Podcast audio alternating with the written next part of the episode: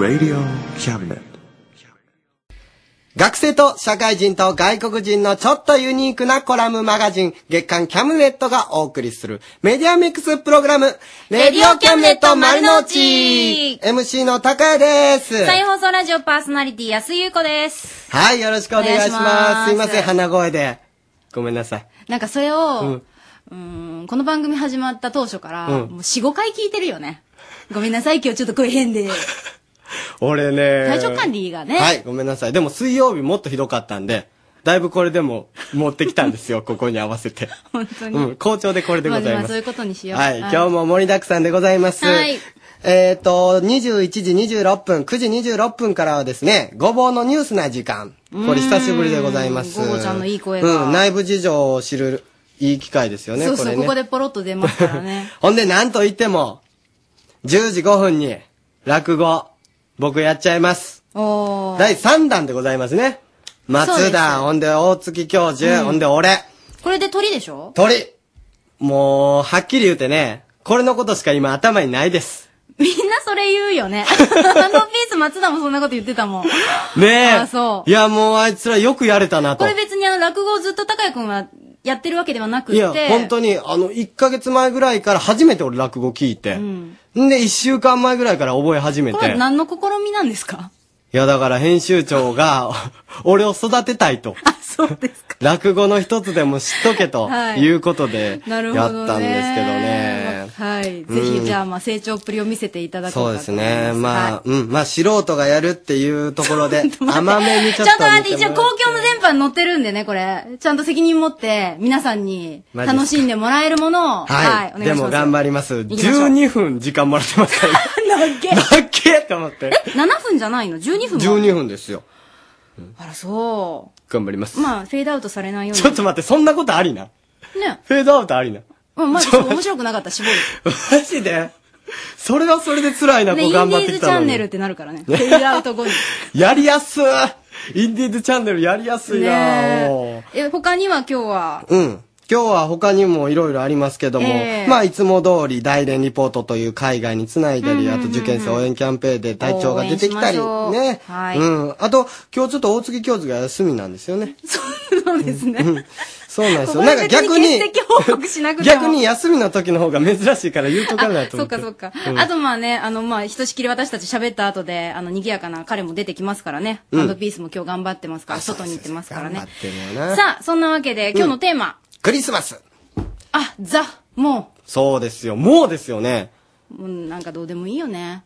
ああ、ゆうクリスマこさんかスとかね。今、今年のクリスマスは、予定は、ない。うん、私にはスケジュールが見えない。まあ、とりあえず25は、うん、誰か一緒に遊んであげてください。遊んでください。うん。25はやってますよ、番組。うんさあ、あの、皆さんからですね、早速もういただいておりまして、おちょっとだけ紹介しましょう。なんでえー、クリスマス、バブルの頃には、うんこの方は何歳なんでしょう？バブルの青年という方ですけどうん、ね。結構年齢がわかりますね、でもバブルの頃。うん。クリスマスイブに彼女と二人で高級ホテルに泊まって、うんうんうんちょっと高価なプレゼントをあげて、うんおしゃれにディナーして、ううん、むにゃむにゃするっていうのが、イブの定番で。すごい、定悲願でる、番なんだ悲願でる感じにそうか聞こえるんやけど、気のせいですか？気のせいです。気のせいですか？それができないと、うん男の子じゃないみたいな雰囲気ありましたよ。あー今の若者たちはどうなのでしょうかねって。今でもプレゼントをうんあげない男性も結構いますからね。それはケチりすぎだね。うん。え、高谷くんは？僕はでもちゃんとあげますよ。おーでもね、サプライズがね、なかなかできないんですよね。でもやっぱちょっと隠し持っといて、そう僕実はっていうのが憧れるよ僕ね。ね、なんか自分が頑張ってることを人に言いたいんですよ、どうしても。だから彼女とかが電話かかってきて、今何しとんって言われたら、いや、俺今頑張っとってな、君のプレゼント、あ、あ、違うね、みたいな。言ってしまう。言ってしまうんですよね。おーだからサプライズが僕ちょっとできない。あ、そう。うんそんな言って悩みを。しまう。ちょっと悩みですよね。えーこれ解決してもらいたかったけど、今日大月教授休みですから。まあね、もう言わないのが一番だと思いますけどね。うんえー皆さんのえクリスマスにまつわるいろいろ教えてください。うんうんお願いしますはい。cam.rsk.co.jp です。cam.rsk.co.jp、うんえー、クリスマス。何でもいいです。失敗談でもいいし、高谷くんのお悩みに関するね、ちょっとこう、こう回答でもいいおし。いいですね。お願いします。はい。クリスマスでお待ちしてます。はーい。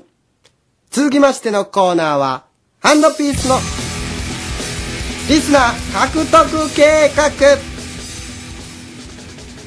さ学生のお笑い芸人ハンドピースがですね、足を使って頭を使って時には体を張ってこうリスナーを獲得していくんですけども今日は鍋をするそうでございますハンドピースはい、どうも、ハンドピースの川村和樹ですよ。おお、ね。はいフルネームで言うたね。うん。ね、先週告知しました通り、はい。はい、私今、柳川交差点近くの堺ビル3階、カフェムジカに来ております。うんうんね、うんうんうん。鍋に水を張って待っておりますよ。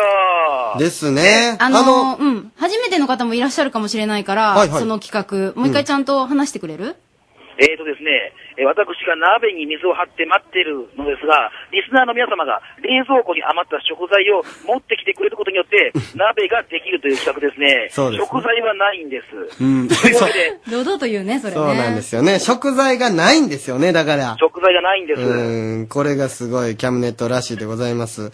あの、岡山市北区都木屋町の堺ビル3階でございます。柳川交差点、あの、桃太郎通りのね、うんあの、柳川交差点、かなり大きい交差点ですけど、あそこからもう多分見える。ね。はい、見えますよ。な、これ、2回目なんですよね、河村2さん。回目なんですよ。でもこれ先週、うんはい、告知してますからね。そうそうそうそう今日しますって。ちなみに前回ってどうなったんでしたっけ？前回は、なんか、二人ほど来てくれましたね。そうなんよね。えーっと、メンマとうどんとか、なんか、缶詰持ってきてくれたんですけどね。うん。ええまあ、あの、今のところ、えー今週は誰も来てませんけどね。いや、まあ、今始まったいや、とこでも、ろやからね。だって先週言ったんだよ、一応9時からやりますって。ああ、まあそうか。でもまあ、、始まったばっかなんで、うんええまあ、あの、やっぱ、あの、来てくれたリスナーには何かしてあげんとあかんなって思うんですけどね。あそんなこと考えたかそうねうん。何しようかなって思うんですけど、まあ、肩叩きでもしてあげましょうかね。お母さんにすることやん、それ。嬉しないやろ、そんなもん。えーじゃあ何したらいいと思います？いや、なんか物とかあげたらええんちゃうん？ああ、なるほど、わかりました。うん。わかりましたよ。番組特製ステッカー差し上げます。おー、いいじゃないですか。いや、タンタンタタン、やったね自分で言った。ありがとうございます。自分で言った。そうやね。そんな打ち合わせしてないから出えへんわ。そっかれうんおいいじゃないですか。でも勝手に持っと持ち出さんといてよ。いや、勝手に言うても、でもスタッフがこのステッカーいっぱい余ってるからもう、持ってけ言うて、持たせてくれましたよ。余ってる言うたん？え、余ってるんちゃうんすか？余ってるんちゃうで、それ。残ってる、残ってるっていうのもおかしいな。貴重、貴重な、その少ない枚数の中で、こう持っていったわけやんね。いや、今、リスナーがどうせわからんやろ思って少ないで付け加えました？いや、余ってる何その憎たらしい言い方。いや、それちょっとでも嫌がられるんじゃない？そんなことないですよ。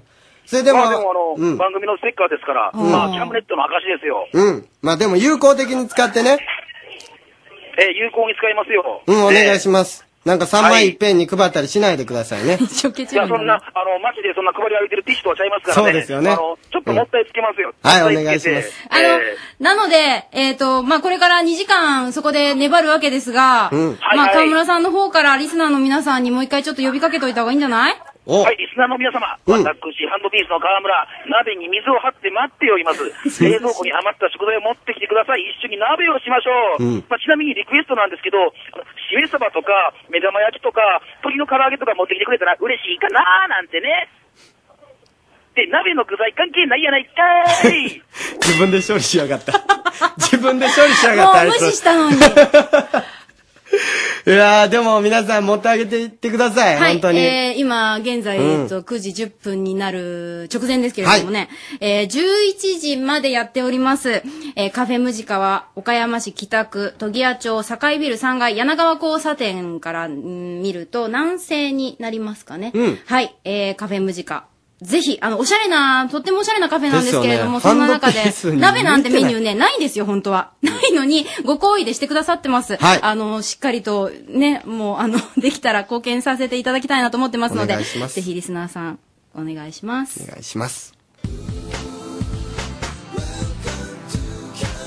はい、今月の歌参りましょう。今週のテーマはクリスマス。もうすぐクリスマスがやってきますね。皆さんのクリスマスの過ごし方はどうですか？僕はやっぱり膝枕で。って叶うんかなこの夢。12月の今月の歌はちょっと切ないクリスマスソング。松岡圭介でクリスマス前にやってきた。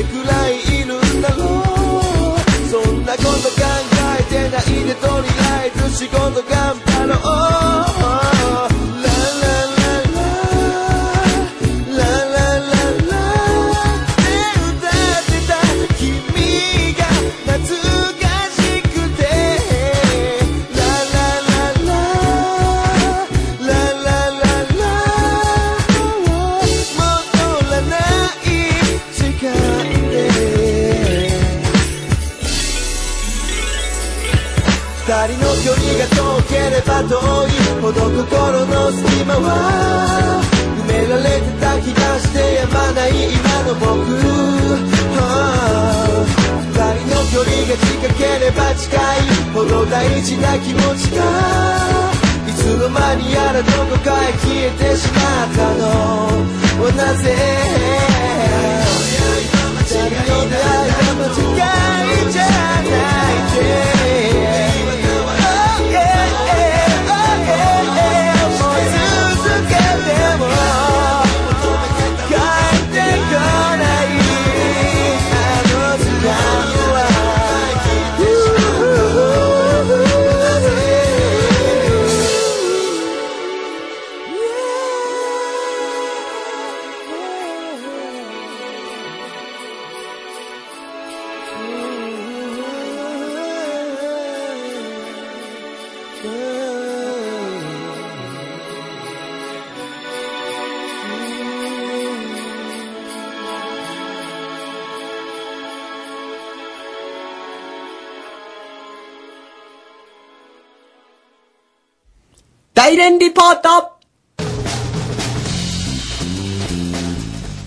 世界に散らばるキャムネットスタッフに現地リポートをしてもらいます。今週は大連でございます。谷口さん。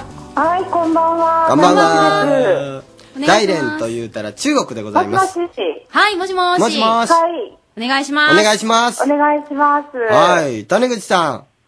そっちでクリスマスっていうのはどんな雰囲気でございますか？えっ、とですね、うん。中国というか、まあ、大連のクリスマスなんですけど、はい実は、まあ、日本ほど盛り上がってないようなのが現状です。あそうなんですかもちろんあの飾りとか、クリスマスツリーとかはいろいろあるんですけれど、うんうんうんただ、まあ、家の中で何か飾ったり、それに向けてどうやって過ごすかみんなで話したりっていうことはあんまりないです。へえじゃああのサンタクロースさんがプレゼントを届けにみたいな習慣もない？全然ですね。私があの子供の頃結構サンタ信じてましたよって言ったらみんなすごいびっくりしますね。おー。えそんな話があるってことは知ってるんですか？それでは、はい、あの、ただ、西洋の人たちが祝うお祭りで、ほうほうほうあまり中国とは関係ないよねっていうような感じみたいですよ。あそんな冷めてるんや。ええ。うーん。えじゃあもうクリスマスって言うたらもう別に名前だけで何もないみたいな感じですか？まああの特別なことはしないんですけれど、うん。最近その若い子の間でうん。流行ってるのが、はい。そのクリスマスイブに、あの、リンゴを送るという、何それ？リンゴ、習慣があアありますップルですか？リンゴ？リンゴ、えフルーツの果物のリンゴです。何それ？え？えっとね、うん。実は、はい。うん。あのークリスマスイブのことを中国語では、ピンアンイエ、ピンアンって言うんですね。ピンアン？ピンアンイエっていうのは平安、平。和の平に安心の、に夜と書いて平安夜。というのがクリスマスイブという意味ですね。うんはいで、そのピンアンとリンゴというのは、は中国語の発音はピンゴうんうん。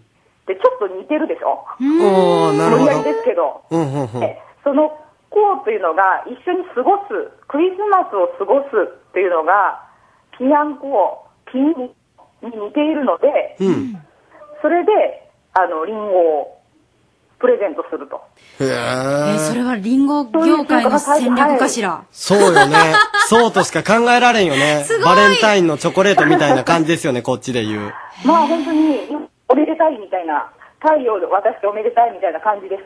なんなんで、え、そのリンゴをあげたら、すあの、思いを乗せるっていう感じなんですか？その好きやからあげるっていうあげるっていうのが多いと思います。その、まあ、バレンタインデーそうではないんですけれども、そうですよね。まあ、リンゴもらっても、大体はって感じですよね。男性が女性にあげたりっていうことが多いんですね。ほでもちろんリンゴもその時の専用というか、あの、ハートが書いてあるようなリンゴとかが売れ売られてるので、プレゼント用の。うもうで完そういうのを全送ったりします。にリンゴ業業界の業界がねね、踊らせ、踊らされてますね、これね。そうですね、うん日本ではね、ちょっとピンゴとピンアン家だからちょっと難しいですけど、うんそういったね、習慣が、まあ、日本でも流行るかもしれませんね。なるほどね。いや、まあでも、ちょっとずつですけど、クリスマスっぽさを出そうとはしてるんですね、聞いとったえら。えね。そうですね、あの、うん。こちらの方だと、例えばホテルとか、あの、デパートなんかはすごくイルミネーションも含めて飾りもたくさんついてますし、うん。私の会社も、もうあの、が、は玄関とかドア入ったら、うん。ロビーに大きな、あの、ツリーと、あとサンタクロースが踊りながら迎えてくれますよ。うちの会社も。なるほもうど。谷口さんの周りはちょっともうね、ええクリスマス。ええうちの会社の周りは随分飾り付けがすごくついてて、いろんな会社行ってますけど、会社の中にあるのが多いですね。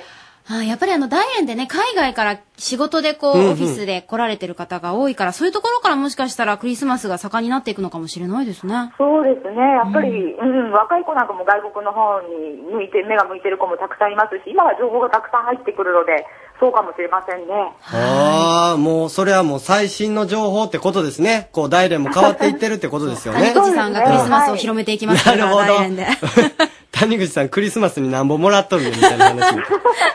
ありがとうございます。これからも大連リポートの最新の情報お願いします。はい。ありがとうございました。ありがとうはい、再見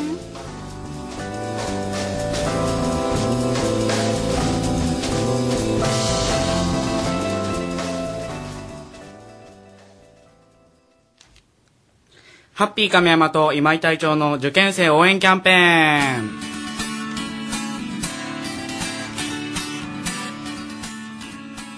はい、えー始まりました受験生応援キャンペーンです。おまあ、この番組では受験生を応援してます。まあ大学受験合格とか資格試験合格など書いて cam.rsk.co.jp まで送ってきてください。早速だね。早いなあの、隊長隊長、はいはいもう早速本当にメール来ました。うんおーマックロクロスケさんから、今年は受験生なのでクリスマスも勉強なんですセンターまであと28日しかないので、そっかもう1ヶ月切ったんですね。えー焦ってるんですけど頑張ります。点数が全然足りないんです。ピンチです。応援してください。あ頑張れうんなんでセンター試験ってこの時期にあるんでしょうね。まあでも、普通そう、なんで、うんいや、だってこんなイベントが多い時期の後っていうのはやめてほしくない？それやったら2月ぐらいにしてくれたら 1月楽しめるやんかいや、。楽しむこと目的じゃないから、これ。うんこれを頑張って、この後楽しもうっていう、なるほどね。不不満そうです、不満そう。ちょっと納得できへんところですけども。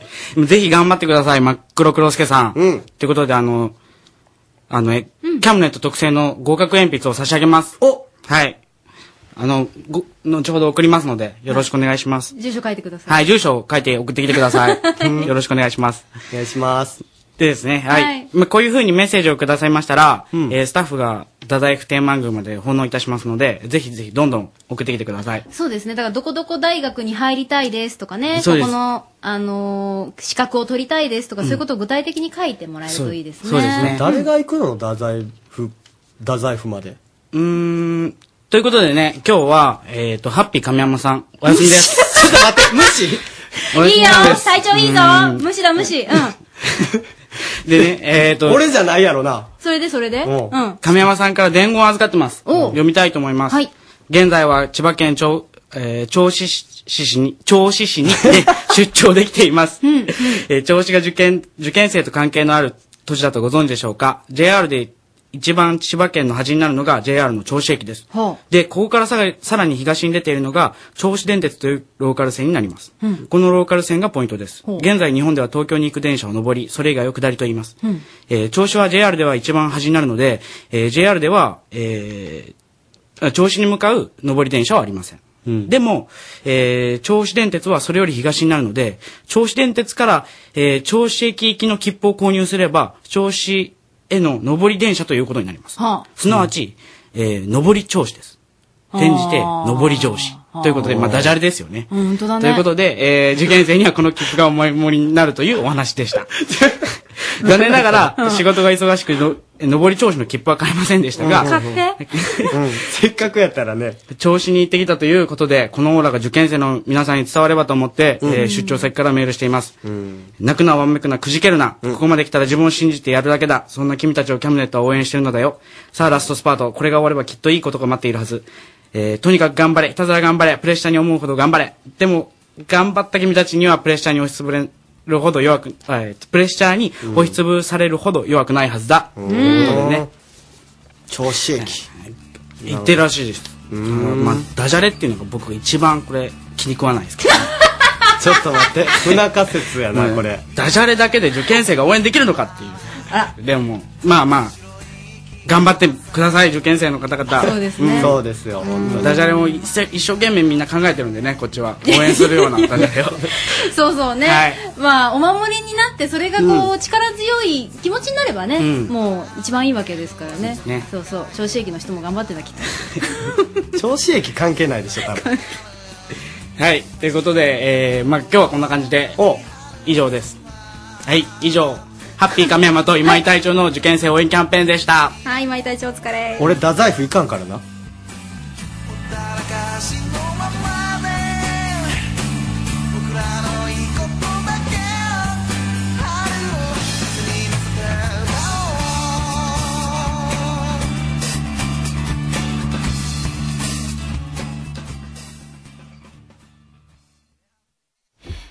ここでイベントのお知らせです。おう。岡山に最高のエンターテインメントパーティーをコンセプトに、うん。12月22日水曜日午後8時、ゴシップナイトが開催されます。ゴシップナイト？そう、パーティーだって。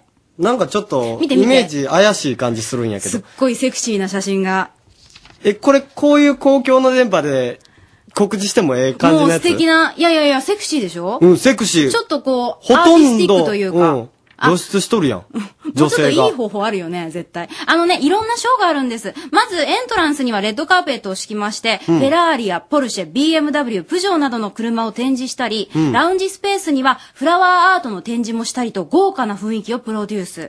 そしてショーの内容は4人の DJ による音楽やジャズバンドによる生演奏、セクシーなダンスパフォーマンスやドラッグクイーンによるショー。それが多分今、高谷君の目の前かにあるなりセクシーですよ、これ。はい。写真で見る限り。そう。その他、クリスマスならではの企画も用意しています。おでね、うん当日は男性はスーツまたはジャケットの着用をお願い。そして女性の方はおしゃれを楽しんでお越しください。もうせっかくだからドレスアップしていきたいですよね。なるほどね。また、岡山駅東口、ワシントンホテル前から無料チャーターバスを用意しております。午後7時30分から30分ごとに午後9時30分まで5便運行します。チケットは前売り、男性4500円、女性は2500円。当日券は男性が5500円、女性が3500円です。このゴシップナイトに関するお問い合わせは、カフェルコルコ086-294-7600 086-294-7600番までお問い合わせください。そして、なんとね、うん今まあ聞いてて、あ、ちょっと気になるな、行きたいなっていう方、うん。えー、ちゃんと聞いてください。今日はこの番組をお聞きの皆様に、はいはいペアチケット3組プレゼントいたします。ええあ、ほんまに？うんお、すごいすごい、それは。ぜひぜひ応募してください。ありがとうございます。いやいや、なんでもらう気え？宛先は、cam.rsk.co.jp です。c-a-m アットマーク rsk.co.jp え忘れてほしくないのが、住所、うんお名前、そして電話番号です。しっかりお書きの上、番組のアドレス、cam アットマーク rsk.co.jp までお寄せください。お待ちしてます。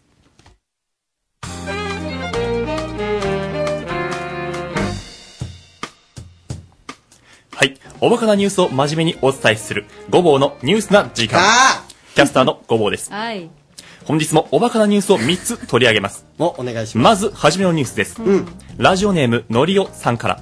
ほハンドピースの河村、俺も台湾に行きたい先日、無事最優秀作品が決定した帽子デザインコンテストですが、ハンドピースの河村さんが、絶対俺のデザインした帽子の方がウケると、ダダをこね始めました。う。は河村さん曰く、俺の方が絶対台湾を愛してるからな。思いは伝わるはずやと力説。河村さんはまずダダをこねる前に最終選考に残ってくださいね。そして台湾ではなく上海ですからね。あ、肝心なところだね。河村のマンのクオリティどうなん？今夜は闇鍋？先々週に引き続き今週もハンドピースの河村さんが街へ繰り出し闇鍋の材料をリスナーに持ってきてもらおうという企画が進行中との情報が入ってきましたただいま岡山県北区都木屋町の堺ビル3階にありますカフェムジカでお鍋に水だけ張って待ってます。とのこと、うん。本人は、僕、しめ鯖とか唐揚げとかいっぱい持ってきてもらえると嬉しいです。とコメントしていますが、基本的に食べられそうなものなら何でも OK です。なんゴキブリせ河村さんですからね。ちなみに河村さんは、僕とお鍋をつつきたい人、僕に闇鍋を食べさせたい人、そんなことよりラジオに出演してみたい人、理由は何でも大丈夫です。岡山県北区鳥屋町堺ビル3階にありますカフェムジカに集まれともコメントしています。続きまして、最後のニュースです。ラジオネーム、たらいうどんさん。ご意見番の裏トーク。コーナーができてから数回経ち、ようやくメンバーの立ち位置も分かりかけてきたご意見番請求書の番組制作会議のコーナーですが、毎回喋り手として参加している W 氏と I 氏にインタビューをしてみたところ、いやー正直高谷はともかく俺も怒られるとは思わんかったわという W 氏に、チーンってなると本番なのにビクって驚いちゃって危うく机蹴りそうになりますよねと I 氏も賛同。現場の緊迫感がひしひしと伝わってくるコメントをいただきました。一方レディオキャムネット丸の内のご意見番こと請求書さんは私チンベルを押しているだけで幸せですよとチンベルカンペでコメントをいただきました。これからもミスチンベルとして活躍していくという 前向きなコメントもいただきました。なんか、変なイメージがあんねんけどチンベルって。大丈夫？こんな感じで本日は3本のニュースを取り上げました、このコーナーでは皆さんの身近なおバカなニュースを募集中。宛先は cam.rsk.co.jp 以上ごぼうのニュースの時間でした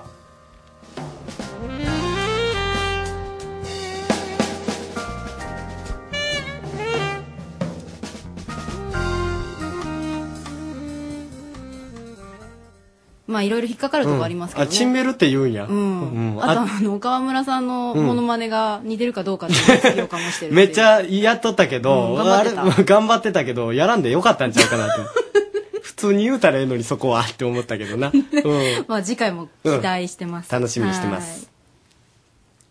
朗読小説家豊福直樹がお送りするショートショート劇場。入れたてのコーヒーとともに不思議な物語をごゆっくりお楽しみくださいませ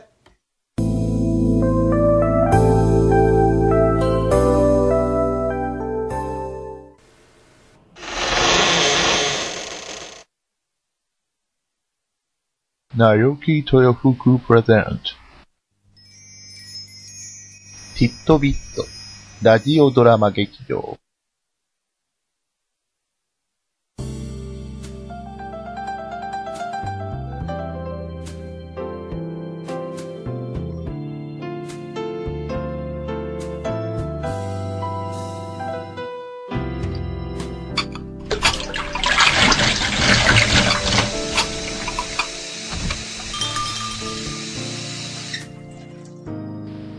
おや、これはこれは。お待ちしておりましたよ。さあ、こちらの席にお座りになって。今日、あなたにお出しするのは、あなたの知らないもう一つの世界のお話。きっと、お口に合うと思いますよ。では、温かいコーヒーと一緒にお楽しみを。本日のお話は、空が見える日。ここは大きな工場が立ち並ぶ町。この町の住民の大半は、そのどこかに従事し、物を作って生きている。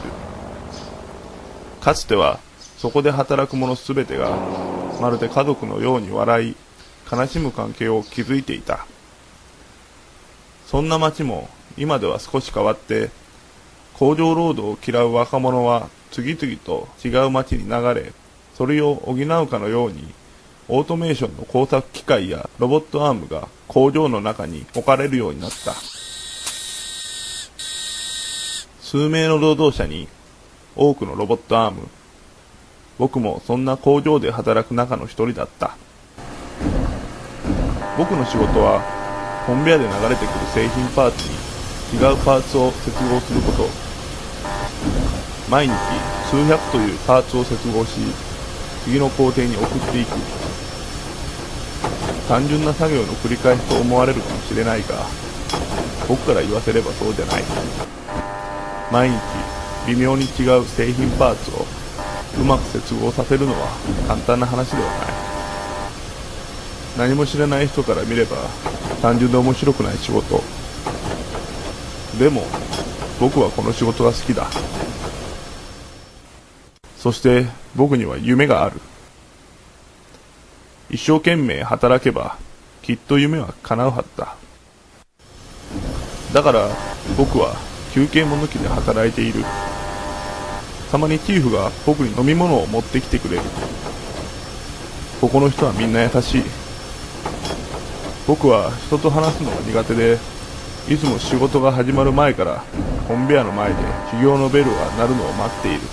他の人たちは休憩室でタバコを吸い、テレビを見、世間話に花を咲かせてベルが鳴る少し前に入ってくる。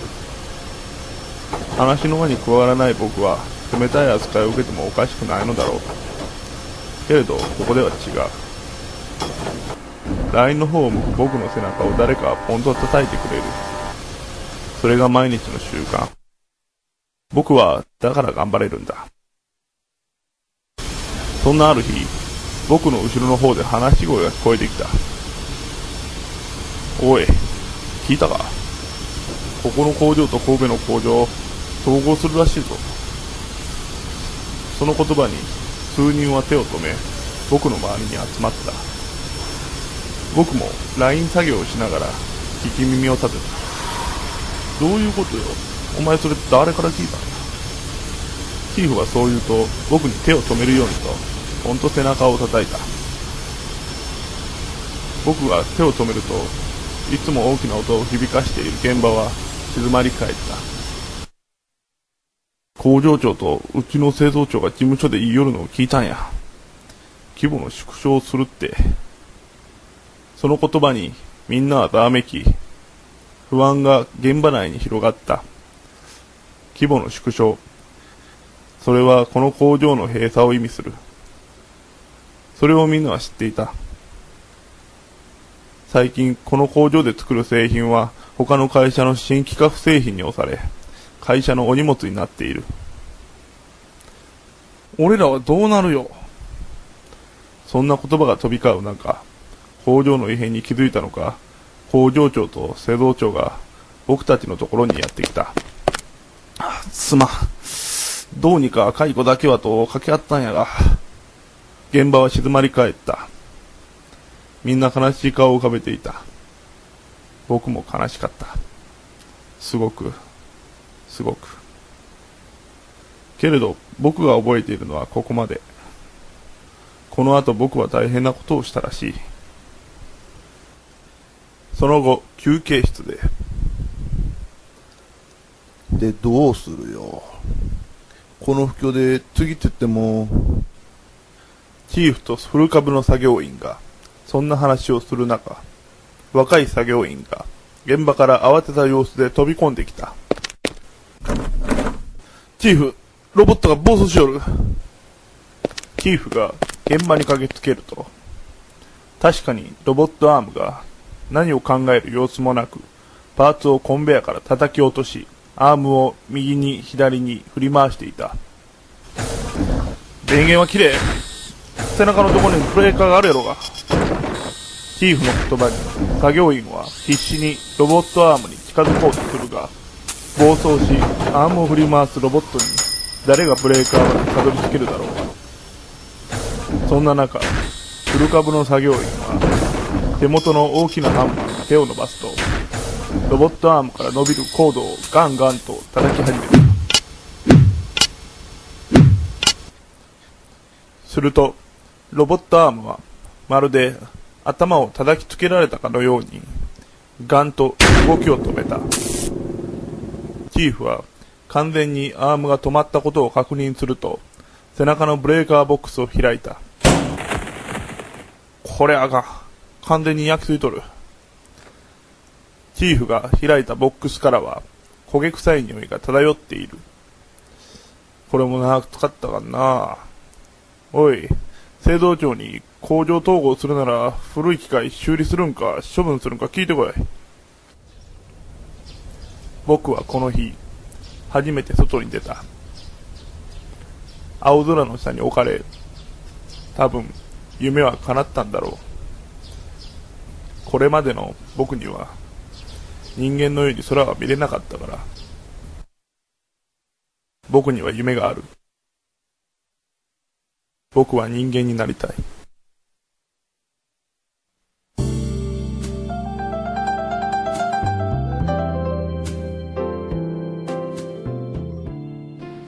お味はいかがでしたか？では、そろそろ閉店の時間でございます。またのご来店を心よりお待ち申し上げております。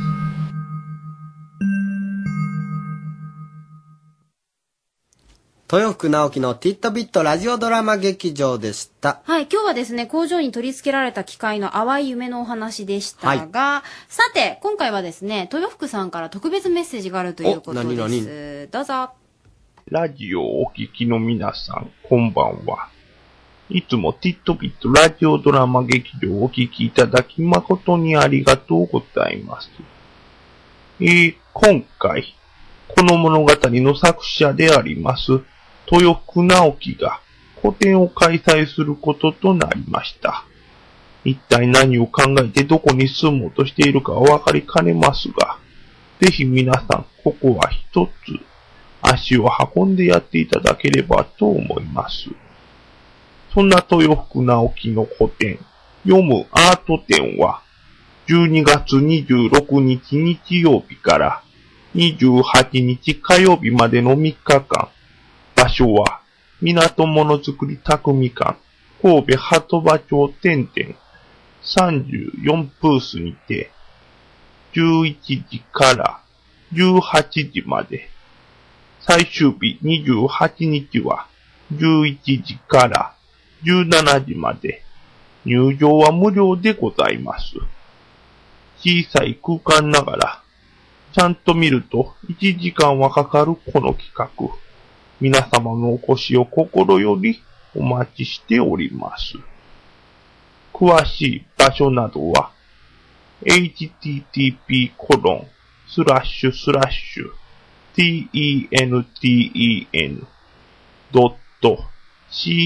u.jp 点々ホームページまたは豊福直樹公式ホームページまで。それでは高谷くん、ゆうこさん、手元の資料を見て、いい感じに補足してください。では、皆さん、ご来館、心よりお待ちしております。なんかね、あの、うん受験の時に、それでは、まず1ページ目を開いてっていう音声ガイドあったじゃん。あ の、まどろっこしい感じね。めっちゃ出とった。もうな、告知は普通に言うたらええのにね。http コロン。コロンがものすごい長いからうんね。まあ似てないけどね、今のは。えーさあ、えー今ご紹介いただきそれ言わんでもええました。んちゃう？えっと、12月普通に流26してくれたら日日曜日から28日火曜日までですね、えーもう一度ご紹介しておきましょうか。はい。えっ、と、どこまで言いましたゆうこうん、さん？あの、曜日しか言ってない。曜日しか言うてないですか？あ、あのね、11時から18時までやります。はい夜6時ほんで、最終日は11時から17時まで、ちょっと短いんですね。5時ですねほんで、はいところが、港ものづくり匠館、うん神戸市鳩場町、点々34ブースにあるそうでございます。料金は入場無料ということでおー、タダで見れます。皆さん、行ってあげてください。1時間かかるそうですからね。そうですね。うんもうしっかりと時間取って、ぜひじっくり見てもください。こんなことでいいでしょうか？ゲストコーナーです。今週のゲストは、レディオキャムネット BBBT のパーソナリティ、ゆいさんに来てもらってます。よろしくお願いします。はじめまして。はじめましてお邪魔してます。片岡ゆいです。よろしくお願いします。よろしくお願いします。このレディオキャムネットをずっと聞いてる人は結構はい久しぶりに聞くんじゃないですか、ああ、そう思っていただけたら嬉しいですよはい、ね。BBBT って何ですか？どんな番組ですか？ちょっと。BBBT は、うん。ボストンバックベイトライブっていうですね、うん。ボストンからお届けしてた番組だったんですけども、あ、それいつ頃？あれはもう、6年ぐらい前ですかね。遠く見ましたねそうですね、今すごい考えちゃいましたけど、あのー先ほどもね、あの、流れていた、あの、ケイスケ、松岡圭介とユキという3人でやっていた番組だったんですよね。そうなんですよ。もう結構経つんで、あ、これこれ。知ってるって思ってくれる人いたらとっても嬉しいでうんす。そこで喋ってました、私、片岡優衣。そうですね。そうなんですよ。えっ、と、一応3年前まで喋ってたんですよね。そうですね、最終回がそれぐらいだったと思います。でもボストンで、はい実際にボストンの場所で撮ってるから、はいこう街の中歩いててっていうような普通の日常会話が全部こっちとしては日本で考えるじゃないですか。それが全部ボストンなんですよね。なんかそう考えるとすごい遠くから世界的なのワイドでこうやってるなっていうのを感じるんですよね。あーありがとうございます。ね、ただね、あの、楽曲をね、作ってる二人がいたので、うんその音楽も一緒に届けられるっていうのは、すごい中身は詰まったものだと思いました、本当にね。このラジオほんと曲のクオリティがすごい高いんですよね。それはね、本当うん本人たちも自負してました、本当そればっか。で、私に喋らせてくれないんですよね。っていうのは。よかったですね今日はそうですね。今日一人で来ちゃいましたからね。ど、どちらからいらっしゃったの？今日は東京から参りました。はるばる岡山まで？ありがとうございます。いやー、楽しいです。本当嬉しいです。呼んでいただいてありがとうございます。いやいやいやいや、うんこれ本当に。こんな喋るゆいさんが、この BBBT ではなかなか喋れないです喋りたかったんですよ、あの頃。今だから言いますけど。よかったですねはい、ありがとうございます。呼んでいただいて一人で。あの、ほんで、あの、3年前に終わる、卒業するときに、最後に、はい。まあ、ゆいさんがまあ、覚えてるかどうかわからないんですけど、あのー今からはい私は卒業しまして、うんで、あの、広告代理店の方に勤めます。でもラジオが大好きなんで、いつか戻ってきますと言うて卒業していったんですよ。ほんで、今は実際に何をされてるんですか？今は戻りまして、うんやっぱりラジオが好きだなって改めて思って、うん今は東京でラジオ DJ をしてます。わおはいー、すごい。ありがとうございます。叶いました。なんですね。やっぱりね、うん戻るところはラジオだったんですかねって思いますよね。そんなラジオが好きなんですか？好きでしたね。その BBBT やってた時も、学生だったんですけど、私。うんもうなんか、BBBT が本当きっかけっていうのもすごいあったんですよね。やっぱ一番身近にラジオを感じられたっていう媒体だったので、うん感謝してます。編集長にも感謝してます。もう、照れてますね、編集長。いやーね、うん本当うん。で、あのーインターネットラジオをこうしながら、あのー昔してたはいはい。じゃないですか。はい。ほんで、インターネットラジオをこのキャムネットでしてたのに、ほんで、ボストンで地上波のラジオもされてたんですよね。そうですね。学生向けのラジオでも喋っていて、うん。まあでもそれはどう番組も考えなきゃいけなかったんですよ。で学生向けっていうのでしょうがなく、そんなね英語喋れなかったりもするじゃないですか。声だけなんでねラジオって。だからもう日本の曲を訳してこういう曲なんだよって言って日本の最新の曲を流したりなんてしてるんですよね、おそれ面白い。そんな地味な作業を。ボストンって結構日本人多いんですか？まあまあですかね。なので、でも、聞いてる人たちはみんなアメリカの学生だったので、うん当時あれですね、あの、中島美嘉さんの雪の花とかが流行ってた時でうん、これはどれぐらい人のことを思って歌ってるんだよっていうのを、自分なりに英訳をなる変えてほやってたりとかしたんですけどね、そんなパワーもう残ってないんですけどね。感じますよ、パワー。本当ですか？ありがとうございます、本当に。だって入ってきた時もうなんか雰囲気が違いましたもん、なんか。匂いをすごい感じて。匂いって？うん。まあ実際に。実際にね感じるっていうかまあ、はい。ああ、匂いを感じた。匂いが、はいしっかりと。すごいいい香水を使ってるんですかね。あありがとうございます。うん匂いっていうか香りですか？香りですありがとうございます。うんなんか匂いって言ったら大そうね衆っぽくなんか、なってしまいますリスナーさん、本当に匂いるんだ、みたいな感じになっちゃいますけどね。で、今、ラジオやってるんですよね。はい、そうですね。あの、絶対に、はいはいラジオ FM でしょ。どちらかというと FM ですね。ですよ。FM っぽい声ですもんね。何ですか、それ？英語の感じがね。そうそうそう。いつ出しましたよ。なんでこの FM の人ってこういう感じの喋り方なんでしょうね、皆さん。練習するんですか皆さん。FM はこう喋ってください、みたいな。うんどんな講座ですか？そんなのないですけど。なんか、そのシーンをすごい強調するというか、ない、ないんですけど、みたいな。ちょっとなんか、すごいいやらしいじゃないですか、完全に私、ちょっとキャラ的に。なんか、英語なまりの日本語っぽい感じで喋りますよね。そんなことないです。FM の人って。そんなことないです。いや、ありますよね。本当ですか？あ、誰を見たんよ。誰を見て？ゆうさんですよ。なるほど私私うんゆうさん他の方見てましたけどあ本当に？完全に FM の声ですわ。あ、本当ですか？うんなかなかね、うんこういうことないですもんね。AM。確かに。これいいんですかね？言っちゃってねっていう話でもありますけどね。まあまあまあ、まあ今日は全然あの、あれなんですけど、はい FM、何、何で喋るあのー、関東エリアのベイ FM というですね。はい。じゃあ、ちょっと岡山では聞けない。そうなんですよ。でもね、いつか岡山でも聞けるように頑張るんでよろしくお願いします。ちょっとしっかり風を送ってもらったそうらもしですよねかしたら。すごいアナログ的な、何が送られるんだろうみたいな。電波風では届かないでしょ。何やと思いいってるんですかですね。こういうゆるいスタジオって本当に大好きちょっと待って。ちょっと待って。ピアノなんですか？な俺は全然ゆ嘘です、嘘です。ゆるくしようと思ってないですよ本当にね。もう雰囲気がいいなって思って、すっごいもうまあ確かにスタジオのね、サブスタジオではみんな団子を食べてますよね。そうですほんと今、団子かぶりついてましたからね。いやー仲良くなってなかなか。ないですよ。だって、差し入れ、僕ら残ってないですもん、あ大、体。さっきなかったですね、もう。は食べたけどね。えっと、どういうこと？俺のな、俺のだけ？あの、FM ね、ラジオでもちろんまあ喋ってらっしゃるんですけど、はいなんか他にも仕事なさってるんですよね。うんうん。そうなんですよ。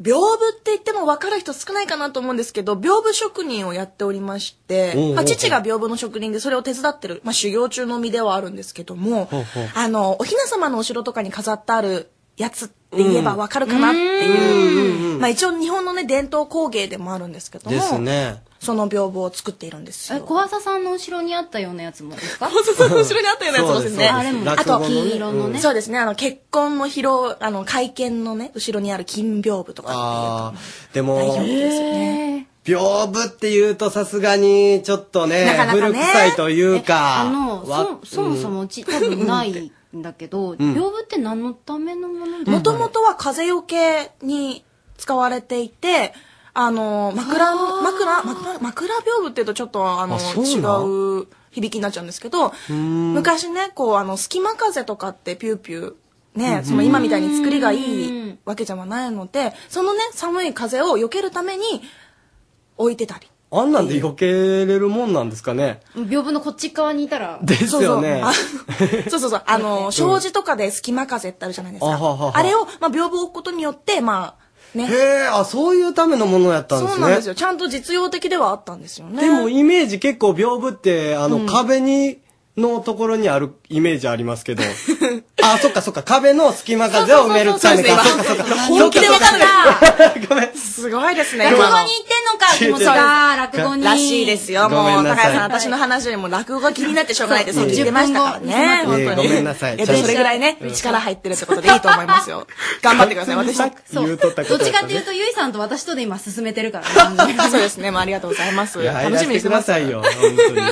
でもあの、普通のこの屏風って言うたら、はいはい本当にさっきも言いましたけども、和室にあるもので、うんうんうんあんまこの、僕なんて一人暮らしやから、屏風なんて置いたらもう場所取ってしゃあないじゃないですか。もう、そうやって考える人をどうにかぶちどうなんすか？壊していこうと思っているんですよね、今。なので、うんまあ、本当にね、和室にね、なくなってきてるんでね、洋室に合う屏風っていうのを今すごいいっぱい考えていて。そんなんもあるんですか？はい。これからじゃんじゃん出していくので、ちょっとぜひ、キャムネットにも送りますよ。ねじゃんじゃん出していくじゃんじゃん出していく FM。FM っぽいじゃんじゃん出していくじゃんじゃん。で、ど、どんな感じなんですか？その新しい屏風っていうのは。えっと、まだ開発中なんですけども、うんまあ、オーディオと組み合わせてみようかなとか、う屏風から何か音が出たら面白くないかなっていうのが、きっかけで、えー、そんなことできるんですか？やっちゃいますよすげえな、それは。やっちゃいますよ、皆さん。待っててください。大きいスピーカーみたいな感じ？そうですね。ゆいさんがやっちゃう感じ？私がやっちゃいます。これは私がやっちゃいます。言ったからにはやります。ほんまに？あの、屏風屋さんっていうのは、はいあのまあ、都内には結構あるもの？なんですいや、うちが一応屏風専門でやってるのは唯一やってるところですげえ屏風を作ってじゃあもうるんですけど。都内の屏風界を背負ってるよね。もしかして、だから都内でってことはもう日本全体で考えてもそうだよね。ほんまやね。みんなほとんど都内にいますもんね。どういうことですか？どういうことですか？もう日本当に落語に行っちゃってるんですね、きっと頭が。そうですね。人ごめんなさいね、もう本当に申し訳ない。まあでもあの今日本、日本でね、一番こう注目されてるスカイツリーってあるじゃないですか。はい浅草の付近にね。あそこのスカイツリーの真下にあるんですよ、うちの職場が。職場というか屏風を作ってるところが。旬じゃないですか。そうなんですよ。なのでね、もしこれからね、スカイツリー見に来たら寄っていただければ私いるのでっていうことでね。ちょっと 宣伝もしちゃったっていう何屏風店なんですか？ま、まんま片岡屏風店なんですけどね。ああ、片岡屏風店。そうなんですよ。今ね、あの、着なくなった着物とかを屏風にしたりっていうする方もすごい増えてきてて、まあ、すごい真面目な話私してんですけど。いいですよ。いいんですか？確かに真面目っぽさはないですけどね。そうなんですよね。ちょっとなんか今、ははっと気づいてしまったんですけど、屏風職人っていうことは全く似合わないですもんね。そうなんですよね。よく言われるんですよ、ね。それがでも逆にいいですよね。なんあ、か本当で作ってるんですか？作ってます、作ってます。実際に？はい。屏風を貼って、屏風に仕立てるっていうところまでやってます。でね、そりゃそうでしょ言っちゃってますけどもね。いやー、すだって。うん。言うてるだけじゃないでしょ、さすがに。口だけで一番まずいですよね。あんまりそういうね、イメージないから。でしょ？そうそうあ、そう。本当ですか？屏風職人っていう漢字が似合わん感じが。それこそ岡山から来た修学旅行生とかも屏風教えたりとかもしてました、私。作り方体験？はい。体験で修学旅行生がよく来てくれるんですよ、屏風作りに。えー、そんな屏風って大変なもんなんですか作るの？まあ手作りでやってるものなんで、大変っていうか楽しく、こう、日本の文化に触れてくれるっていうのはあるので、結構皆さん楽しんでやってくれる。俺ね、屏風のやつで作ってほしいのは、俺子供の頃、はいあの、屏風を破りたい。でも破ったらダメじゃないですか。ダメですねあれを、なんか破ってももう一回破けるみたいな、こう、何回でも破けるシリーズみたいな。を作ってほしいってめっちゃますけどね。思います。はい。今一番生き生きしてたんですけど。うん。お、それなんか作れないですか？そういうの。スピーカーの前に。え、それは何ですか？あの、破いても破いてもまだあるみたいな。破いてもまだあるみたいな感じ。戻るみたいな。そ そんなん作れないですか？なんか屏風とかの前になんかあれですよね。他で破いてもらいたい現実的にそうですねあ。そうまず現実的にそんな、なんか、し紙が実現できるのかって。うんごめんなさい自由な発想でいいよ。まあいいと思います、すごい。もうそのうちもしかしたらゆいさん1年後ぐらいに破いても大丈夫っていうそうやね。それで特許取ったりして、あんだけバカにしとったのに使っとるやんけみたいな感じになったら怒るで、本当に。まあ実際ちょっとメモりましたけどね。こういうこともあるんだと思って。情報は全部収集してでも今スカイツリーの真下って言ったらかなり進んできてる場所ですよね。そうなんですよね。もう500メートル超えて、うん第二展望台も出来上がって、あとはアンテナのみみたいな感じになってきてるのでね。じゃあもう街も盛り上がってるんですか？盛り上がってるんで、今のうちに建設中を写真に収めることってもう二度とできないじゃないですか。あーなるほどこれだから私個人的にはすごいおすすめなんですよね。今のうちに行って写真を撮るっていう。あー、なるほどね。うんあれ、日本一になるんでしたっけ？世界一です。世界一になるんですか？何メートルになるでしょう？てらんえ、そんなん絶対わからないでしょ。えー、知らないえ、のわかった。え、なんか語呂いいんでしょ？じゃあ。うんいいよあ、ボロいいです。えーっと、えー、444。だから500メートル超えましあ、たよ。ごめんなさい。もう超えてるんだよ。すごいですね、もう。あ、じゃあ、じゃあ600、600。じゃあ600って。うーん。語呂が全然ないですよね。600の語呂は。え、語呂で。語呂で、そうですよ。うん、うん、うん。え、まあこれはでも着地点を見失ってますけどね、今ね。本当だね。まあ、というわけでですね、リスナーの方は皆さん分かってます。何メートルになるのかということはね。そうですねまあ、それを置いておきまして、うんちょっと締めの作業に。締めの作業もそろそろゆい。さんあの、レディオキャビネットまた戻ってきてくださいよ。ねえ、ぜひ。もしよかったら。いいんですか？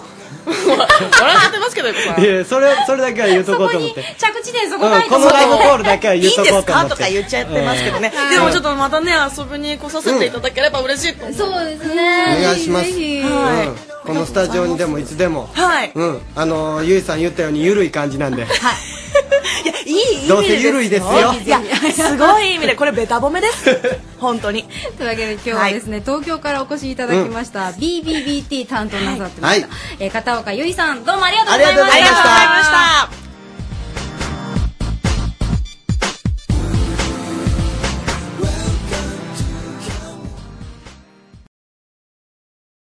Radio Cabinet. レディオキャビネット丸の内パーソナリティの高谷と、安井優子でお送りしておりますはい。えーちなみにですね、高谷くんは分からなかったですけれども、答え合わせしましょうか。うんえースカイツリーは、ムサシ634メートルになります。なんで武蔵なわからん。そこまで行ったら多分世界一になるんでしょなるほどね。ないけど。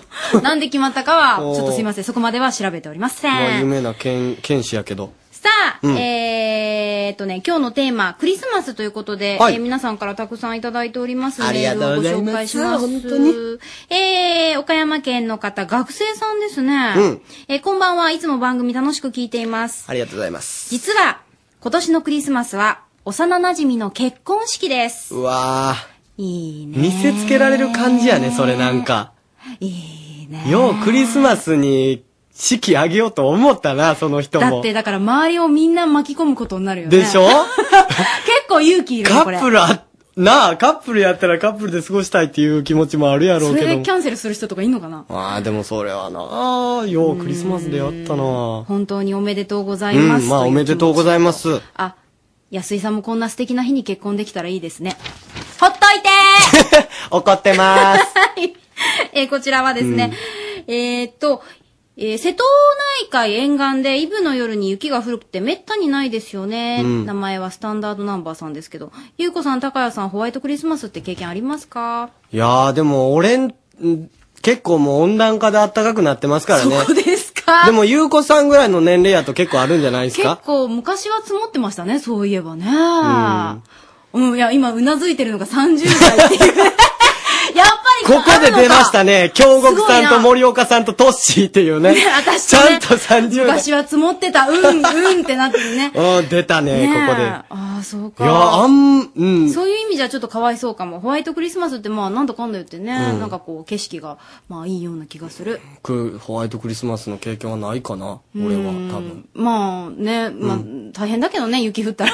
まあね。う ん寒いしその東北とかね、北海道にしてはもういいわみたいな感じですよね。思うかもしれないけど。うんえ、まだまだクリスマスというテーマでお待ちしております。cam.rsk.co.jp、cam.rsk.co.jp でお待ちしてます。お願いします。続きまして、ハンドピースのリスナー獲得計画。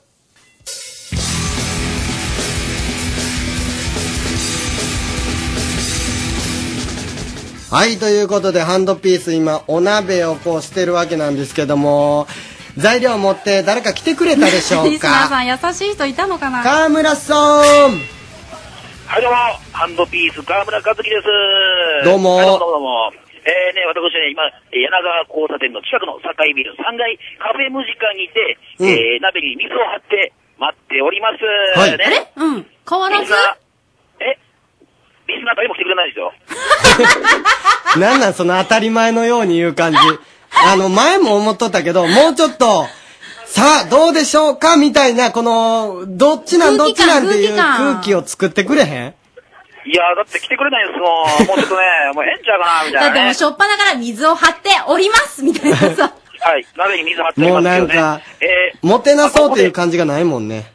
ー、いや、もてなしますよ。あ、うんちなみにここでですね、お便りが来ております。え、そっちで？ラジオネーム、苦しみます。なんかね、カタカナで苦しみますって書いてるんですけどね、まあ、多分クリスマスっていうのをもじってるだけなんでしょうけどね、うん。えー読んでみましょう。川ごめん村さんって、イメージだけですが、あんまりクリスマスって似合わない感じじゃないですか？うん。きらびやかで、心が温まって、皆が笑顔で、そして夢見がちになって、っていうクリスマスとは正反対のような言い過ぎ？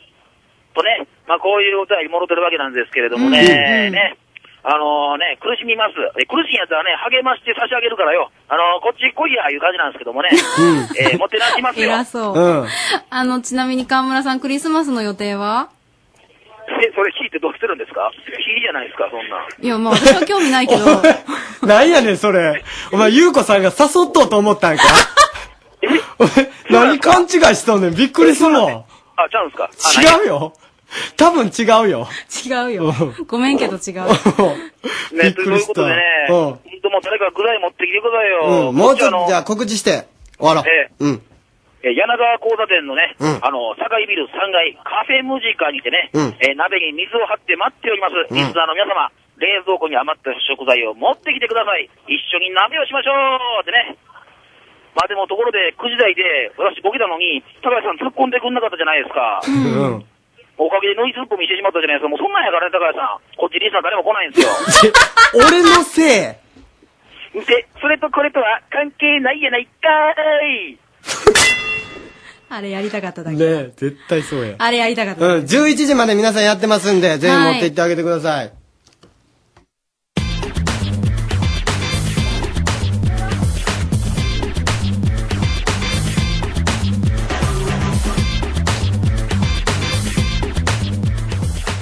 今週はですね、クリスマスというテーマでお待ちしておりますが、えー、こちらもですね、昭和の子供さんということだから、うん、何歳ぐらいでしょう。えー、まだ郊外型、大型ショッピングセンターもなく、まちまちの、えー商店街では、それまで1ヶ月、ちょっと待って、あの、そこで咳払いするのやめてくれる。えー、1ヶ月くらいに買い物をして、ポイントを貯めて、で、12月24日、イブにはアーケード街でその券を持ってる人にクリスマスケーキを配っていました。その頃は誕生日とクリスマス以外にケーキなんて食べることはありませんでした。子供心にハイカラだなぁなんて思ってました。今の子供たちも同じでしょうか？ケーキ屋さんってもう山ほどありますよねって。本当にね、もうこの時期はどこのケーキ屋さんも結構必死だなっていう感じがね。で、あのー何？女性の結婚なんかをケーキに例えてましたよね。あのー売れ残ったりとかしてね。最近はでも、あのー年越しそばっていうらしいですよ。30過ぎたら伸びちゃうってね。31か。あ、なんか何人かいました？あ、私ももうすぐそう。あ、もうほっといてください。さあ、えー、じゃあ、行きますか？そろそろできてる？おーっと、というわけで、こちらです。さあ、というわけで、高谷くんが行きます。落語の時間、どうぞ。酒というものは強い人と弱い人がいます。強い人っていうのは、こう、いくら飲んでも大丈夫なんですけども、こう、弱い人っていうのが、これひどいんですね。こう、酒屋の前をクッと嗅いでると、どうしたんです？いや、私ほど酒に弱い人はいませんよ。酒屋の前に行って、こう、匂いをクッて嗅いでると、私、酔っちゃったんです。ああ、そうですか。って聞いてる人が真っ赤になるという、こういう始末ですから。まあ酒というものはいつの時代も、こう、人を惑わせまして、夜ヘベレケになって何を言ってるのかわからないような人が歩いていますね。いや、でも鉄砲でも持ってこい逃げちゃうから。ん？じゃ言わなきゃいいんですけども。まあ不思議な人がいるものでございます。え、夜も遅くなりまして、大将ねえ大将大将なんだよ大将っての。俺はいつ戦に行った？いや、そういうことじゃねえんですよ。えー、車差し上げましょうか。おお、お前ずいぶん力あんな。差し上げてみてくれ。いや、持ち上げるって意味じゃねえんです。帰り車です。乗ってください。えー、お前そんなん乗らねえや、お前。帰り車なんて俺乗っちゃうと怪我するじゃねえか。いや、ひっくり返るって意味じゃねえんです。えー、帰るついでに屋敷寄りますよ。どこ行くんだよ。えー、どこへでも行きますよ。ああ、お前、うまいこと言うな。まあ、あれだろ帰り車って言うと、客が安いと思って乗るもんだから、それで帰り車って言うんだろまあ、そうなんですけど。うまいうまいな、お前は、そりゃ。偉いんだ、それが。うん。俺はそういう風に客に勧める商売熱心が気に入った。乗ってくれますか？嫌だ。なんだよ、それ。乗ってくださいよ、大将。お願いしますよ。まあ、乗ってやるから。車回してこい。頼まれちゃしょうがないからな。気をつけてください。気をつけて乗ってくださいよ。あー気をつけてってことがあるがいな。こんなものすぐ乗れるよ。うん。どこ行きましょう？どこ行きましょう？だって、お前が勝手に乗せたんだろ？俺が頼んだわけじゃねえんだ。どこへでも乗せてけ。いや、どっか行くとこあんでしょ。どっこも行くとこねえんだ、俺は。うん、どっか行きたいね。じゃあ、お前んとこ行こうか。いや、俺んとこ行ったってしょうがないでしょ。うーん、まあいいから早く、とにかく、カゴを上げてくれ。ああ、わかりました、あげますよ。うん、どこ行きましょうか。じゃあ、まっすぐ行きましょうか。あ、まっすぐ行ってくれ。まっすぐ行ってどうしましょう。えー、まっすぐだ。ずっとまっすぐ行ってくれ。いや、どっか曲がるんでしょ。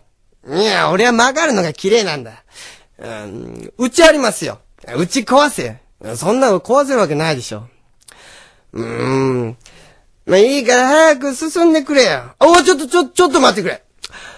あのお宅に、こんばんはってちょっと尋ねてみてくれ。あのうちですかうん。こんばんはこんばんはうん。何ですか？開けますよ。どなたです？あらあら。えー酔っ払っちゃって、まあ、だらしないね。危ないから、うち寄ってください。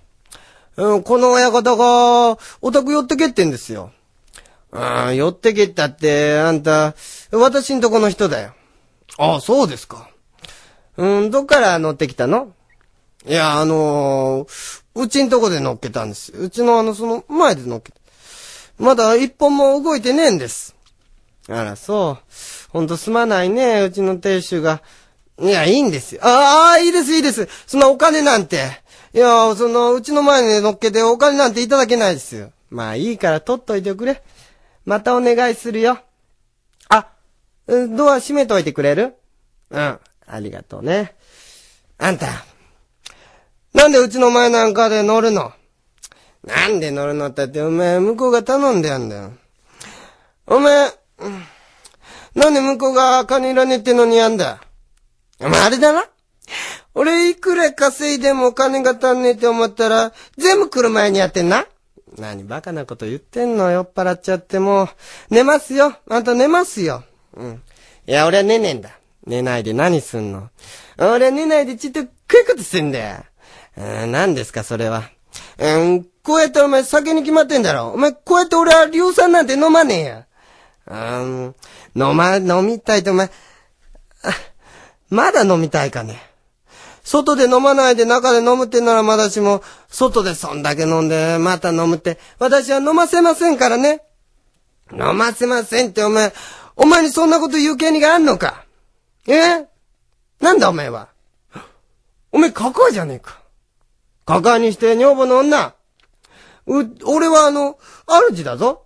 主ってのは一番偉えんだ。うん。嘘だと思うなら区役所に行って聞いてみろ。まあ、偉そうにしてやしないよ。うーん、まあいいからとにかく出してくれよ。飲むんだ。飲めない。飲む飲めないって言ってんでしょ。飲むんだ。うーん、口から飲めなきゃ鼻から飲む。うん、汚いな、あんたは。あんな、俺が帰ってきたら、あ酔っ払っちゃってどうしたの？うーん、まあ、外は外、内は内だからね。私のお酌で嫌でしょうけども、一杯召し上がったらどう？ってこう言うんだよ。そしたら俺も、まあ、よそうよってこうなんだ。なのにお前は、飲ませませんよと。じゃあ俺は、飲むってなんだよ。な？うん、そう言ったら飲まない？うん、そう言ったら気の毒で飲めねえよ。うん。私も支度はしてあんのよ。外は外。中は中だからね。うん。うん。私のお酌で嫌でしょうけども。一杯召し上がったらどう？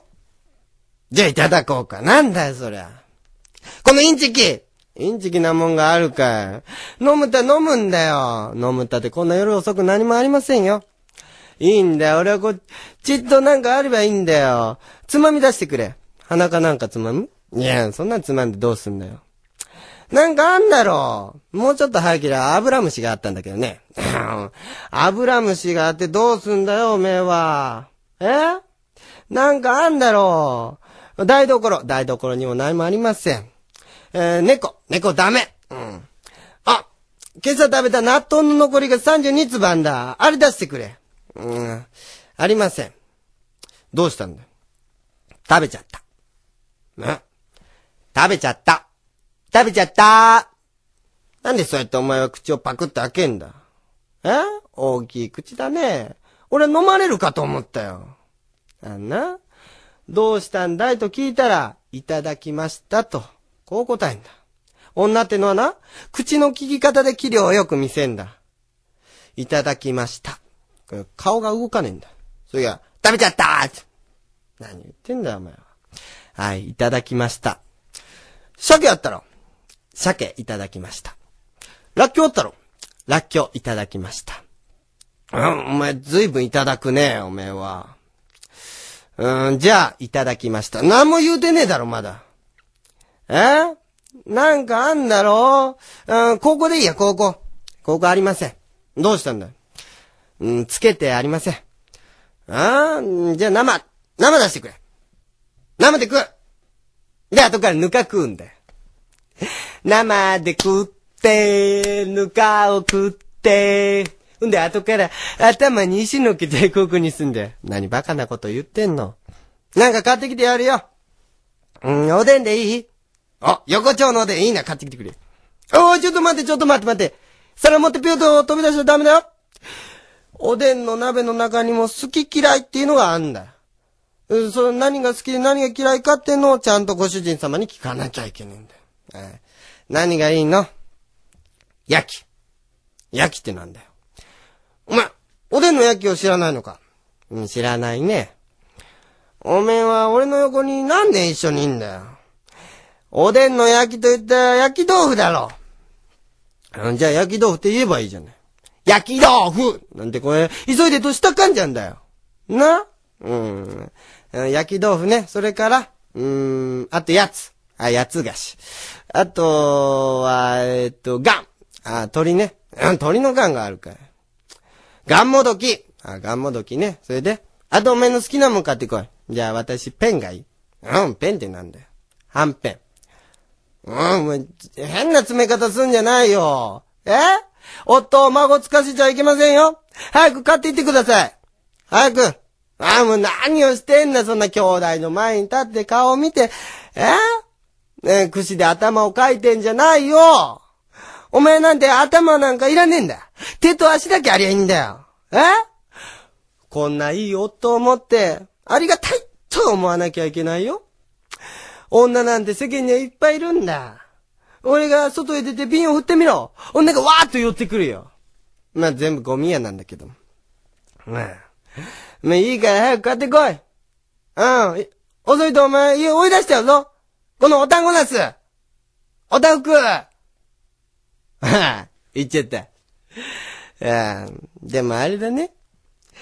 こうやって、酔っ払いの世話してくれるのも、えー、何をつけても、この、お母がいるからなんだよな。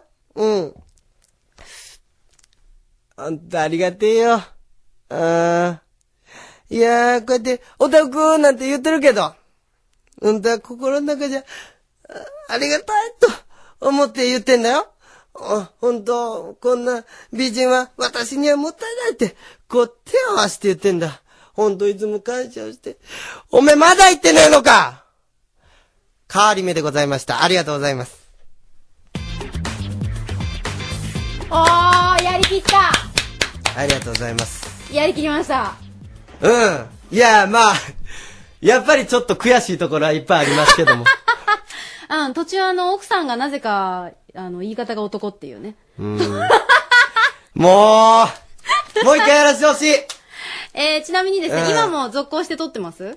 はい。あの、今の、あー、もう一回やりたいとかっていうのも全部映像で撮っておりましてですね。キャムネットで検索してください。あの、山陽放送ラジオでお聞きの方は、キャムネットで検索してもらって、あの、まあ、アップまでにちょっと時間かかりますけれども、キャム TV の方で、えー、今日の高谷くんのですね、まあ、喋りが映像付きで、見られますので、あの、聞けますので、ぜひ、そちらでも楽しんでいただければと思います。うん。なんでそんな、もうどうしたの？何？あー、悔しいな。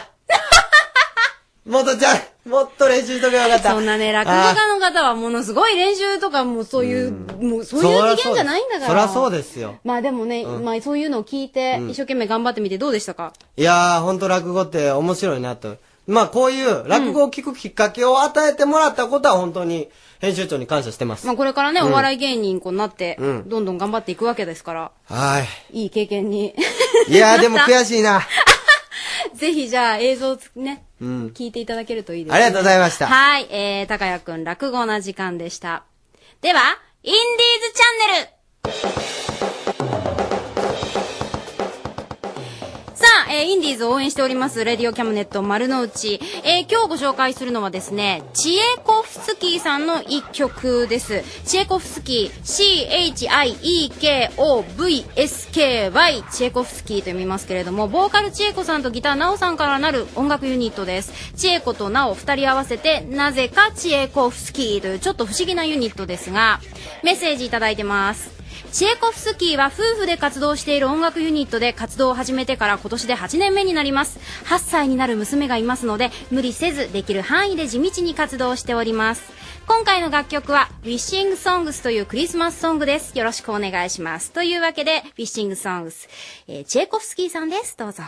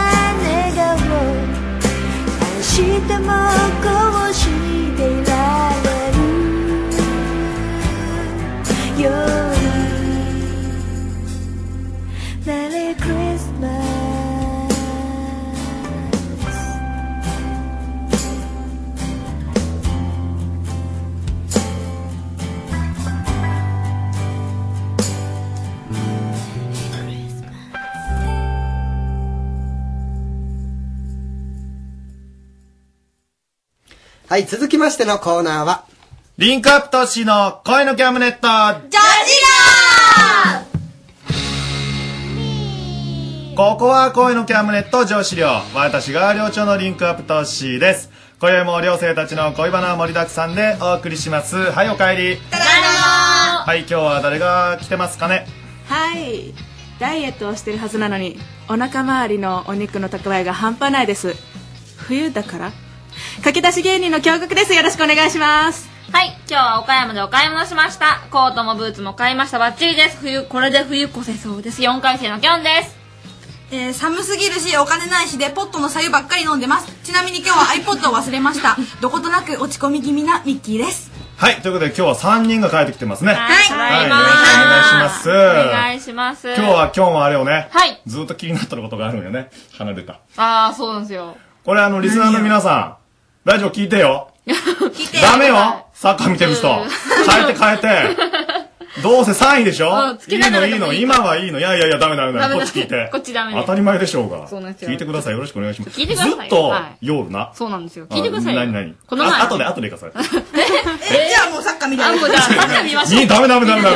じゃあ聞いて聞いてラジオ聞いて何？どうしたの？じゃあね、この前ね、まあちょっと男の人二人でご飯食べに行ったわけですよ。いい感じのカフェに。いい感じのカフェうんに。で、まあ、いらっしゃいませって通されて、その机に通されるわけですよ。で、こちらにどうぞって言われてまあねうん、男の人が、スッと、ソファー席に座るんですよ。机と、机があってね、ソファーと椅子があって、どうぞって言われたのに、スッて、あたかも当然かのようにソファーに座るわけですよ。はいはいはいちょっと待ってと。ちょっと待ってと。女の子と二人、おしゃれなカフェ、椅子とソファーだったら、女の子をソファーに、もしくはどっちがいいって聞くそうそうそうそうそう。と思うわけですよ。ちょ、こいつ分かってねえなと。そうやな。そう、なんかね、女の扱いっていうのは大事やからそう、いかにこうね、女の人をうまいといい気分にさせるかっていうのは大事だから、ちょっとね、そこはどうかなって思ったんですよ、そこが。えそれってさはい。じゃあベストベストは何なん？ベストアンサーは何？もうなんかスッて引いて、うん。あの、自分が椅子に座ってくれるか、うん。どっちがいいって聞いてくれるか。なんで椅子じゃおえんの椅子じゃ。え、ゆうこでさんももう、うん、言ってくれてますよ。めっちゃうなずきょるやんめねっちゃ窓の外からうなずきょるやん寒いの。入れてあげて入れてあげて。こんな寒いのに。ななんで。いやいやいや、や、だ、やっぱり定説っていうか、もうやっぱり女の子は座り心地が良くて、横が空いてるソファーああ、ああ、ああ、そっかそっか。ソファーの方がやらけんか。そうそうです。荷物も多いから、そうそう。そう。女の子の方置けるじゃん心置きなくストンって置けるっしょ椅子でよ、下置いとけえかな。いやいやいいやいや下置きいやいやって稲川淳二かお前ら。冬冬。稲川淳二今休憩中。何何？だからね、だから今日は、なんかそういう、なんかこの、その女性の扱いが下手だなって。いうのを、みんな分かって。ねえなみたいなそうそう。そんなんあんまり思わんのね、他の二人は。あるある。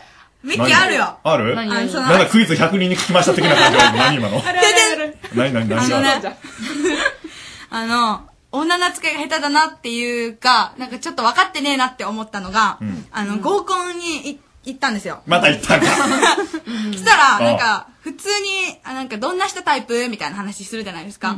そしたらなんか、いきなり、なんか、こっちが、えっと、みたいな感じで答える前に、てか、女の子結構筋肉好きじゃろみたいな感じで、こう、こう前のめりになってきて、なんか、腕の筋肉ちょっと触ってみみたいな感じで。俺の二頭筋そうそうそう触ってみとここの筋やべえんよ、みたいな。あ二頭筋見てくれと。ここくびれるようなとこじゃねえとこくびれとるけんな、みたいな感じで自慢してきて普。段くびれてねえのに、ここ見てくれと。そう。それで、もう、ドラム缶体験の私からすりゃ、もう嫌味が。カチカチやろって言ったそう、そんな感じですね。もう悔しいですけど、うん。入れてこんで。ちょっとごめんごめん入れてこんで。情緒怒られたね。そんな感じで筋肉アピールしてくるんですよ。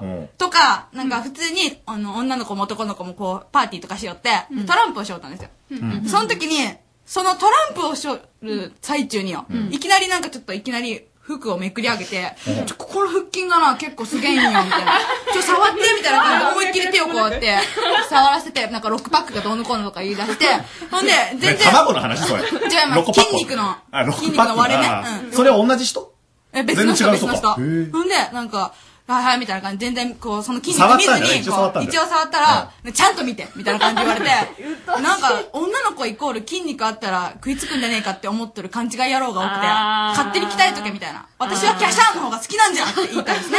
え、でも今そんなんブームじゃけ、そうだね、思うで俺。いやいやいや。俺はもう、三頭筋めっちゃ鍛えよで。えだからそういうアピールいらん。二の腕。見る俺の三頭えいい、筋。だからそういうのが鬱陶しい。鬱陶しいですわ。なんで俺の名前入れたの？俺、寮長やぞ俺。あ、鬱陶なんじゃお前は？うっとうしい違うわ。だよね。2011に入りますよ、皆さん。鬱陶しい。違う違う違う違う。なんでゆうこさんとサブがめっちゃ大受けしとるかが全然わからん。やったね。リスナーはみんな俺の味方だけど。ねいやいやいや。え、男性陣。鬱陶しい。あ、聞こえた聞こえた。男性陣もそんなめっちゃ聞こえとるから。えー、その筋肉とかそうなんじゃ。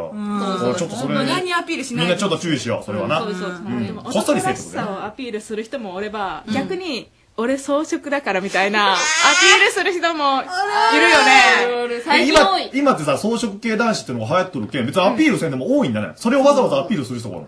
うんなんかあの女の子苦手的なあーうまいことえうまいえちょっと待って、装飾系男子をアピールするっていうのはどういうこと？な、な、葉っぱ食っとるってこと？違う違う違う違う。なしまんまみたいにな。なんかここ、口になんか加えとる感じ、葉っぱを。違う違う。ね、違う。いわきみたいなことじゃない。違う。いやーまただからそういうのが鬱陶しい。だ鬱陶しいどうし、言うなほら。鬱陶しいお前もう、お前加減せえよ。お前これお前、生終わったらちょっとお仕置きじゃん。やだやだほんまに今日のお仕置きじゃん。放送外でお仕置きじゃん。え、そんな子おる？その装飾系をアピールする人なんか。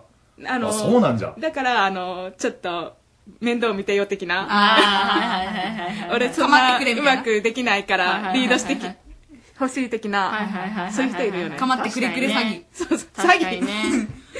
へえ、他になんかある？そんなの。いや、なんか私ももう一個あるんですけど、その、なんかね、まあ、車で夜送ってもらって、で、その、まあ家の前に着いたわけですよ。で、まあ、つ楽しく喋りながら、うんあ、着いたなと思ったら、はいはいちょっと待ってって言って、で、何するのかと思ったら、運転席バッて降りて、私の方バーって来て、こう、助手席のドアをガッチャって開けるんですよ。しかも超ドヤ顔で、どうぞみたいな感じで。ああ。え、嬉しいじゃん。いやいやいやいや羊みたいな感じだろ？求めてないどうぞお嬢様彼氏じゃねそうそうそう。格が違うじゃん。そうそうそうそう。それええ車ないや、軽よ。ダメだ映画の別に軽音でも、おい。なんじゃねえ、7! 大きいのがええんか。えこれ、ね、女の人はこれやっとけば喜ぶんでしょみたいなドヤ顔でやる。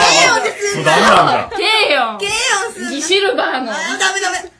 ちょっとさ、今この話をしとったら、はいメールが来て、私ちょっと話させてくださいって言っておおって、電話番号があったんで、はいあの、電話繋がってます。え、すげえ。はい。もしもし。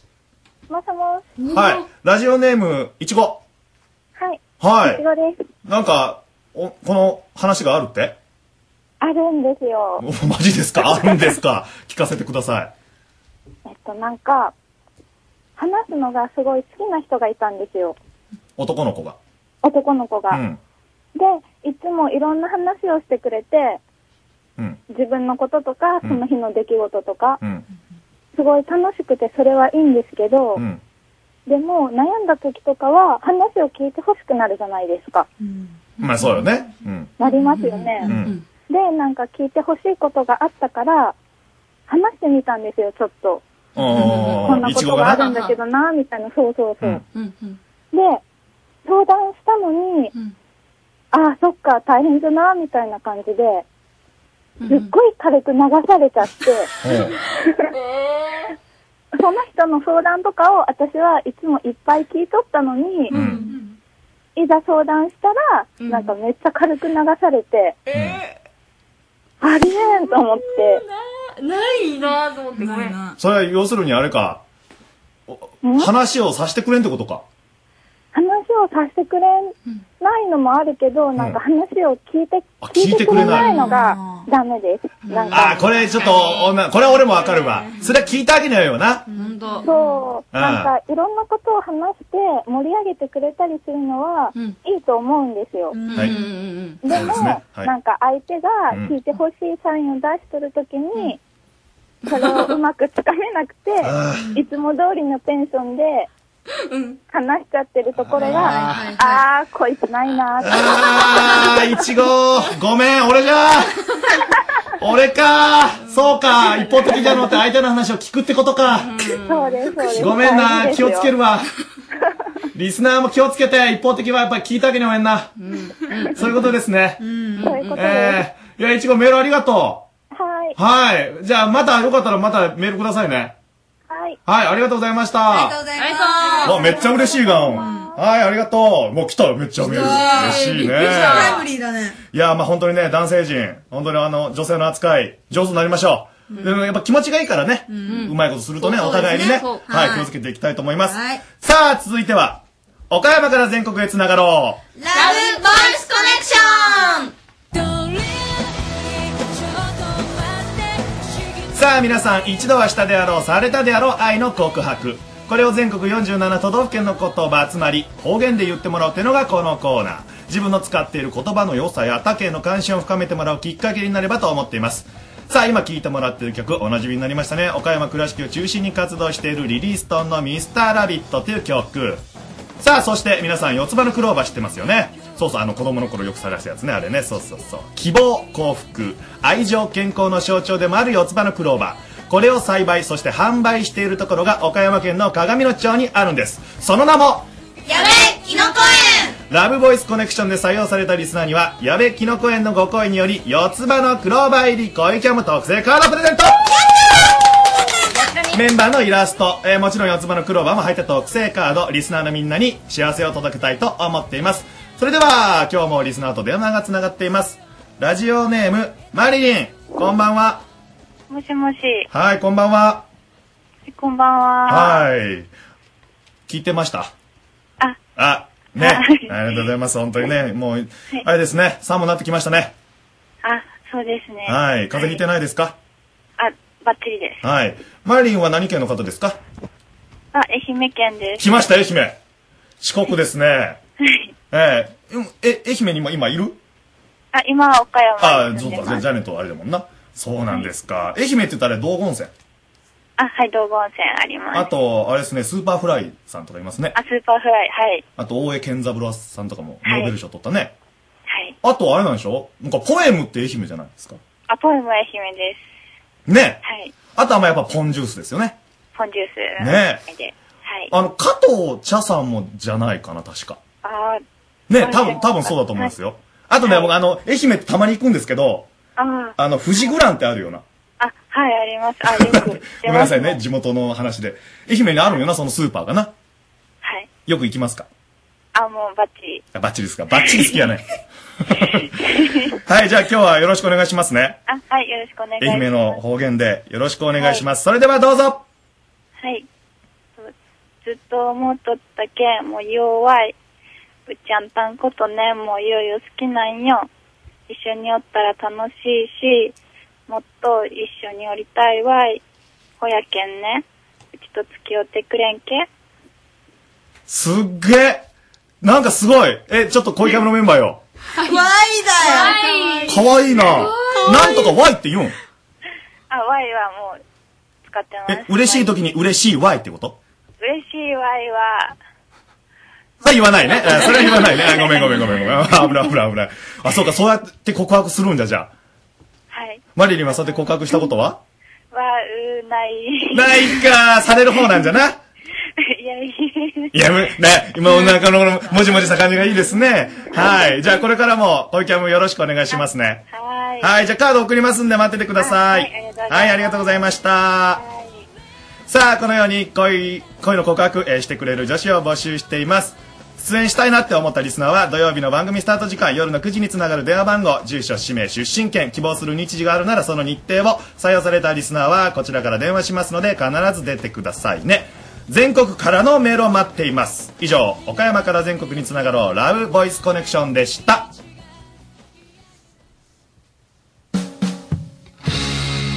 さて、えーメールが来ています。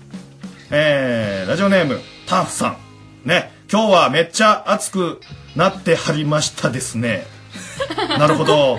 ドヤ顔を見せたり自慢しすぎるのは飽きませんかと。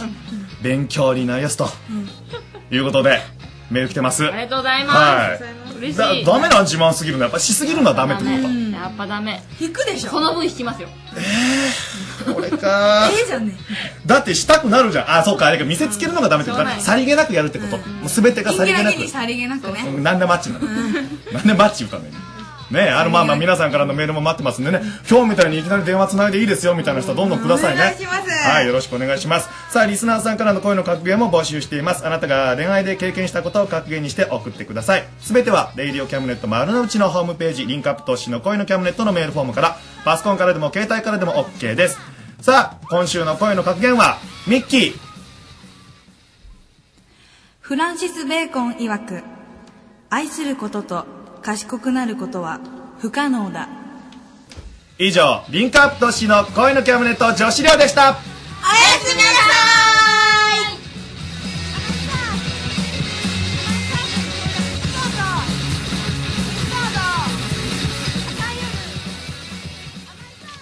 いはーい、えー、お便り来てます。ラジオネーム、大月。ん？教授？はい。まんま教授です。昨日から東京に来てます。昨日は余裕があったので東京ウォーキング。目白から霞が関まで歩きました。東京ってワンブロック移動するだけで全然街の顔が変化して、実は歩いていると楽しいです。今日から明日は厚生労働省のとある班会議です。留守して恐縮です。置き土産に36年前くらいに作ったクリスマスソングを渡しています。当時ラップなんてなくセリフです。いや、時代を感じますね、と。まあ、休みの時もちゃっかり出てくるということですよね。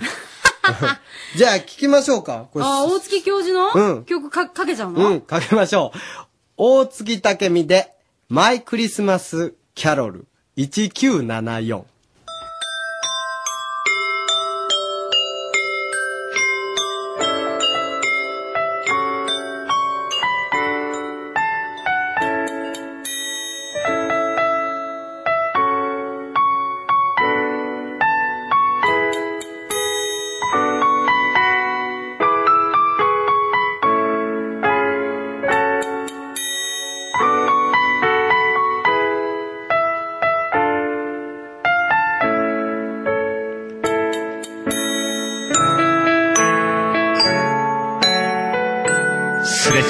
に、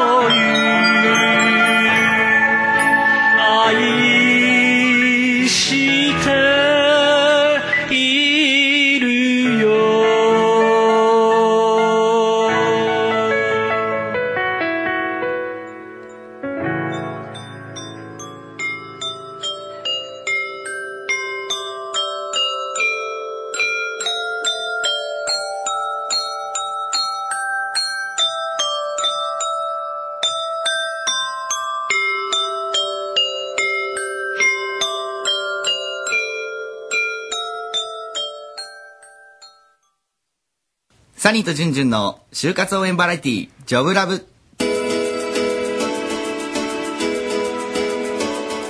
えークリスマスといえばですね、えっと、いつもお菓子会社の戦略だと決めかねて、えー、拗ねておりましたサニーです。わかります。わかりますよ、サニーさん。拗ねちゃいますよね。拗ねちゃいますね僕もバイトですから、24日の夜は。なるほどねえー 寂しかったですよ。24日僕もバイトですんで。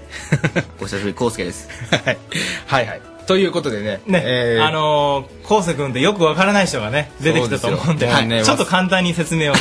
忘れられてる話ですよ、こんなの。はいえーえー実はですね、ジョブラブでは、えー内定寺子屋プロジェクトっていうのをやってまして、えーこれで今ね、就活している3年生、大学3年生の方に、えー就活で、えー内定を決めるまで、私、じゅんじゅんと、えープロフェッショナル3人さんで、えー支えていこうじゃないかと。これがまあ内定寺子屋プロジェクトですよ。それで、そのプロジェクトに参加決定されたコウスケに、えー以前、宿題を出してました。そうですね。えーその宿題っていうのが、えっと、ライフラインを考えてこいと。はい。うん。で、ちょっとサニーさん、もう一回ライフラインの説明からいいですか？そうですね。あの、ライフラインっていうのは、まあ、よく自己分析に使うんですけど、えっと、まあ、グラフみたいな形で書いてもらって、えー右側が、えー自分の年齢で、まあ、はい大学生で言うと22歳までで、で、えっと、縦軸、縦軸が、まあ、幸せ度。まあ、0から上の場合もあるし、0から下の場合もあるっていうところで曲線でですね、書いてもらって、それぞれ、まあ、各地点でですね、何歳の時に何があって、えー幸せ度が上がってるのか下がってるのかっていうのを、まあ、書いてもらうんですけれど、まあ、ポイントはですね、その、やっぱり上がってる時に、幸せ度がマックスな時に、自分がどういう状態だったかっていうのをやっぱり振り返ってもらうのが、あの、重要でして、はいそこのポイントがやっぱり生き生きと働けるポイントなんですよね。はい。なるほど。はいじゃあやっぱこのプラスの方を重点的に見ていこうと。そうですね。うんはい。なるほど。じゃあ早速ね、えー、コウスケ、えー、あちょっとライフラインちょっと読んでも、言ってもらいましょうか。そうですね。はい。あまず最初、小学校は、まあ入学時点でワクワクドキドキ、不安もありながら。そりゃそうだよね。まあ、そうだね。さ3、40%、100がマックスで、ああ、3、40%ね。ぐらいで入っていって、まあ上り調子で、うん。で、4年生ですかね、初恋の人に振られまして、はい。ちょっと、辛いね。甘酸っぱいね。まあ振られる、まあ小学生なんですけども、はい。でそこからまあ、えっと、陸上の部じゃないんですけども、となんか選抜みたいに選ばれて、んソフトボール投げだったんですけど、うん。県大会出場できまして、練習の成果で。はい。上がりまして、何パーセント？えっとですね、51巻ぐらいですね。50成績悪かったんで、その県大会のあーはい予選落ちでしたんで。なるほど。はい。で、そのまま中学校入学になりまして、はい。サッカー部に入りました。はい。いきなり変わったね。そうですね。球技好きだったので。なるほど。はい。で、いい仲間に恵まれて、楽しい部活も、学校生活も送りまして、何パーセント？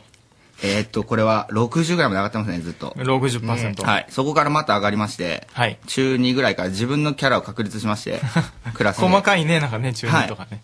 これでなんか、注目されることが喜びというか、ほう。人を笑わしたりするのも好きだなと、喋ってるのが好きなのかな。なるほどね。はい。はいちなみに、中2以降は何パーセントぐらいなんですか？そのまま6、70%で推移して、ほう3年生の最後の総体、サッカー部の総体があったんですけども、はい直前の練習で骨折しまして、出場できなくて、はいはいはいまあ残念。一応レギュラーだったので、残念ながら、落ちまして。ドラマがあるね、そこにね。はい、ガクンと。あるある。はい。切なくなるよね。まあでもその後は、もうあと高校入学のための勉強なんですけど、うんまあ、特に不安もなく楽しい生活を送って、まあ、第一志望にも合格しまして、高校の。はい、高校に。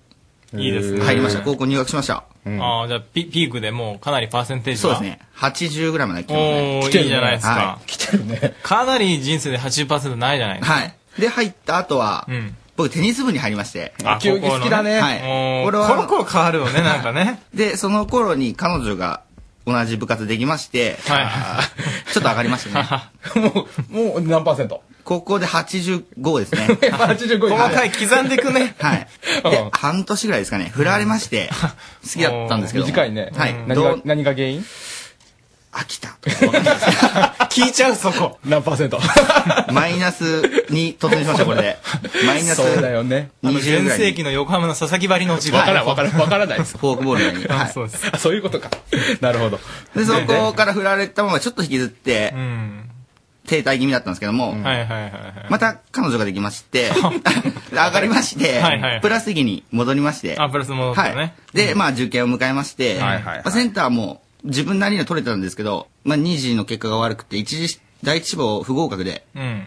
落ちまして、マイナス域までうん。下がっちゃって、うん。で、まあ後期受験してうん、合格しまして、うんまあ上がりまして、うん。大学うん入学です。とうとう。これあの、時間もあれやから。そうですね。ポンポン。ポインポイント言ってくれ、大学の。そうですね。で大学では、会長になりまして、サはいークルの。サークルの会長のはい。はい2年はいはいはいの時。まあそういう、目立つことが好きだったので上がりまして。そうですね。その後は、進路について悩んだりなるほどしてたんで。彼女はどうした？彼女はいましたね。どこでどこで？会長になったぐらい。会長で彼女できるの、そうですね。会長マジックと呼ばれてるんですけど。何 会長マジックってうちのサークルでは。はい。会長になると彼女ができるの？っていう法則が。あ、それ狙いで会長になっちゃった。いや、違います。違うんだ。はいはい。ほんで、まあ、就職すると決めまして、自分の中で。あーはい。楽しい日々を送らせてもらってます、今。で、今、最、今が何今最高潮ですね。100ぐらいです。100来たはい。いいじゃない、いいじゃない就活も楽しんでますし、個人的には。はい。えー、いやね、サニーさん。もう彼のね、自伝書が書けるんじゃないかぐらい 時間取らせてもらいましたけど。あの、だいぶ長くなっちゃったんだけど、あの、ポイントをまとめると、あの、絶頂期は何がポイント自分の？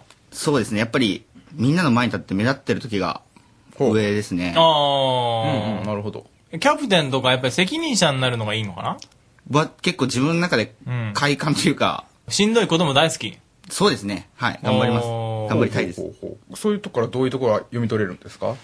いやでもまあ、これも、いやもうその通りだと思うんですよ。やっぱりだから、ね、やっぱりそういう、まあリーダーになっていったりとか、そのね、あの、例えばポジション的に、やっぱりその、やっぱりそういうところに行けるような、あの、仕事がいいんじゃないかなと思うんで、例えばその、まあ、若くしてね、任せられたりするような会社の方がいいかもしれないですね、はいやっぱりね。じゃあ、コウスケには、えーとはいそういうリーダー職が向いてると。そうですね。うん具体的になんかあります？職種的にはこういう。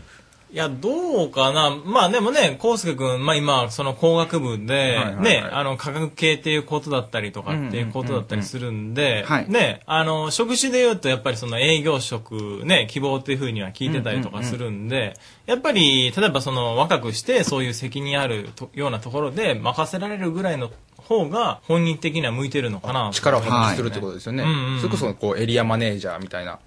まあ、まあ、エリアマネージャーがね、っていうのはちょっとわかんないですけど、例えばなんかそのね、あの、昔からすごい古い、あの、あー歴史あるところで、はいはいはいえー課長になるのがですね、例えばその50歳ぐらいだったりうんうんうんうんというよりかは、多分早くから結構チャンスが与えられるようなところの方が、なるほど。向いてるんじゃないかなと。じゃあ、えーそういう企業を探していくってことですよね。そうですねはい。じゃあ、サニーさん。はいこんなコウスケ。えーうんまあ今出てきましたよね。はいちょっとリーダー向きだと。はいはいはいはいでこんなコウスケにじゃあちょっと次回の宿題を。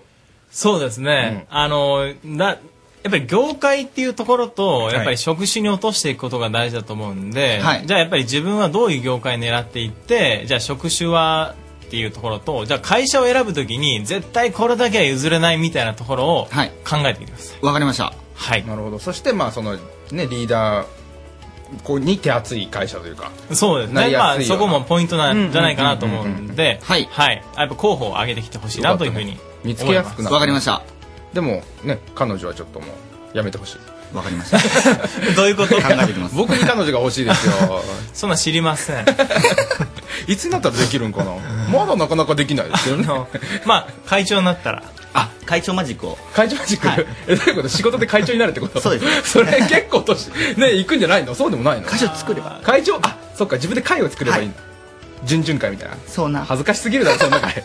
ダメだろうよ。まあ、もしくは、あの、学校に就職して、校長先生になったら、とかねえ、その頃になる俺一人だ。頑張ろう、俺。頑張っていこう。ね、定年前目指してください。はい。じゃあ、サニーさん、最後、はいえーいつもの一言お願いします。はい。えーと、定年前に結婚しよう、じゅんじゅん。わかりました。頑張ります。はい。はい。はい。以上、ジョブラブでした。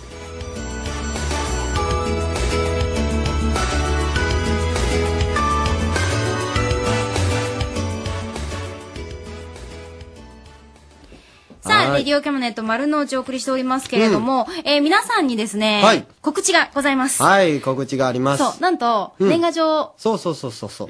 キャムネットからも年賀状を送ろうと思いまして。はいほんで、宝くじで当たった600円を年賀状に全部しまして、ほんで、えっと、12枚かな ?600 円やったら。あ、じゃあ12人の方に、うんキャムネットから年賀状をお届けお届けします。させていただくということで、うん誰に書いてほしいとかも、ぜひ。あ、希望があれば、ね。希望があれば年賀状希望と書いてですね、うん cam.rsk.co.jp までお寄せください。お願いします cam.rsk.co.jp です。はーい。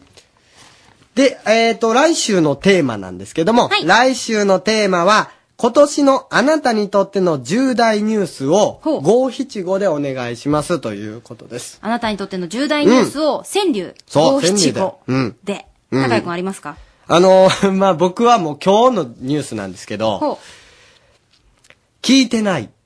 なぜ開かない、ボロセンス。う。後悔がそこに。センスがね、あこうセンスでまああの YouTube 見てもらったらわかるんですけども、うんセンスを開こうとしても全然開かないんですよ。落語の時間の時に。センスがない？センスがない？違う、セセンスがない？センス、才能のセンスじゃないセンスがです。違う違う違う。まあ一応ですね、フォローのメールが来てまして、なんて？あの、高ヤッキーの落語も今まで3人挑戦してますけど、一番様になってたのかな？もしかして。ありがとうございます。はい高焼きなんかそんなことになってるんですいつの間にそんな俺仲良くなったんやろ。えー、ありがとうございます。ありがとうございます。ほんでね、あのー、河村さん、今お鍋に行ってると思うんですけども、あハンドピースねうんえっ、と、ツイッターをしてましてね、レディオキャムネットで調べてくれたらいいんですけど、えっ、と、鍋リスナー来ないなう。自前で用意していた昆布なう。せめて、出汁は欲しいもの。だしねそれ多分。ごめんなさい。うん、いいよ。お鍋の中に昆布がぷかぷか、物悲しいなう。ちょっと待って、その後でも来てるかもしんないじゃん。そうです。これがた、多分50分前ぐらいです。ほう、今から。うん。だからもしかしたら来とるかもしれない。では読んでみましょう。ハンドピースはい、どうも、ハンドピース、河村和樹です。はーいどうも。えー私、柳川交差点近くの堺ビル3階カフェムジカにて、リスナー様が食材を持ってきてくれるのを今か、今かと待っております。はいさあ、何人来たでしょうか？うん。おじゃかじゃかじゃかじゃかじゃおかー、じゃかじゃかじゃか。誰も来てません。うまくなったやん、お前。こう、ドキドキさせる感じ今ちょっと。ドキドキした私いい、その感じで発表してな、これから。いや、ちょっと待って待って、それはそれとしてさ、誰も来てないんだけど。うんお前、だししか取ってないやんけ、お前、それ。だからもうね、食材なしなんですよ。昆布しか。もうさっきまでずっとね、2時間近くね、昆布で出汁取ってましたよ。うんもう出汁が、もう出汁が効いてて、っていうか昆布しかないやないかーい。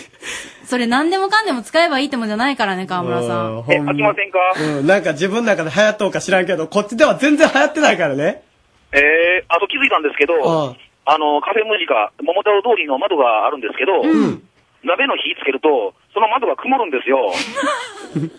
なんかもうね、気まずいっていうか、なんか、まあ、気まずいんですね。なるほどな。あのね、カフェムジカから見る夜景結構綺麗なんだよ、ね景っていうか。まあ、3階にあるから、ちょっと街並みが結構綺麗だ。それが全部もしかして、曇っちゃって見えなかったの？え他のお鍋で客さんに。鍋の火をた瞬間、もう窓が曇り出しましてね。えー、もういい夜景が見えないですね。それあのはもうしっかり謝って帰ってうん。もう一人ね、鍋のせいです。うん。いや、まあ、鍋を持ってきた、俺らのせいでもあんねんけどな。うん、ちゃんと謝っといてくだちゃんとさい。謝っといてね代表して。はい、頑お願いします。まあ、これからも違う方法で、レディオキャムネットリスナーを探していきましょはい、頑う。はい、ありがとううございました。気をつけて帰ってきてねはーい。それ、あ、すいません。顔を忘れてました。いいです。はい、それでは最後のコーナー参りましょう。今週のこれだけは言う子。いいだし汁、いっぱい出たね。強烈やね今日の一番きついんちゃううわー、それ、よく恥ずかしげもなく言えますね。はい。まあ、河村さんが昆布だししか取れなかったからっていう、かっこ言い訳がスタッフで書いてありますけどなるほどね。ね。でも、この、このフットワークの軽さすごいですね。だんだんね、さっき言うた言葉を、これやって思って私持ってきたわけでしょ？こればっかり考えてるスタッフがいるんだよね。だから、うんこの、このことばっかり、もうどっか持ってったろんって完いう。全に変態でしょ。だって、なパッてそれに行くってすごいよな。さっき出た言葉で、あ、これや、これやってなったんやろ？感心する。ほんま通りで向こうがね、この時間帯盛り上がってるわけですよ。いろんな盛り上がりをしているサブスタジオですけど、ね。いや、でも、ゆうこさんも結構色っぽくなってきましたよ。そうですね、ここで磨かれてるのかもしれないね。いいんじゃないですか。はい、婚活頑張りたいと思いますけどね、ここリアルやんか、それ。うんはい、お送りしてきましたのは、高谷と、再放送ラジオパーソナリティ安井優子でした。良いクリスマスを。Radio Cabinet.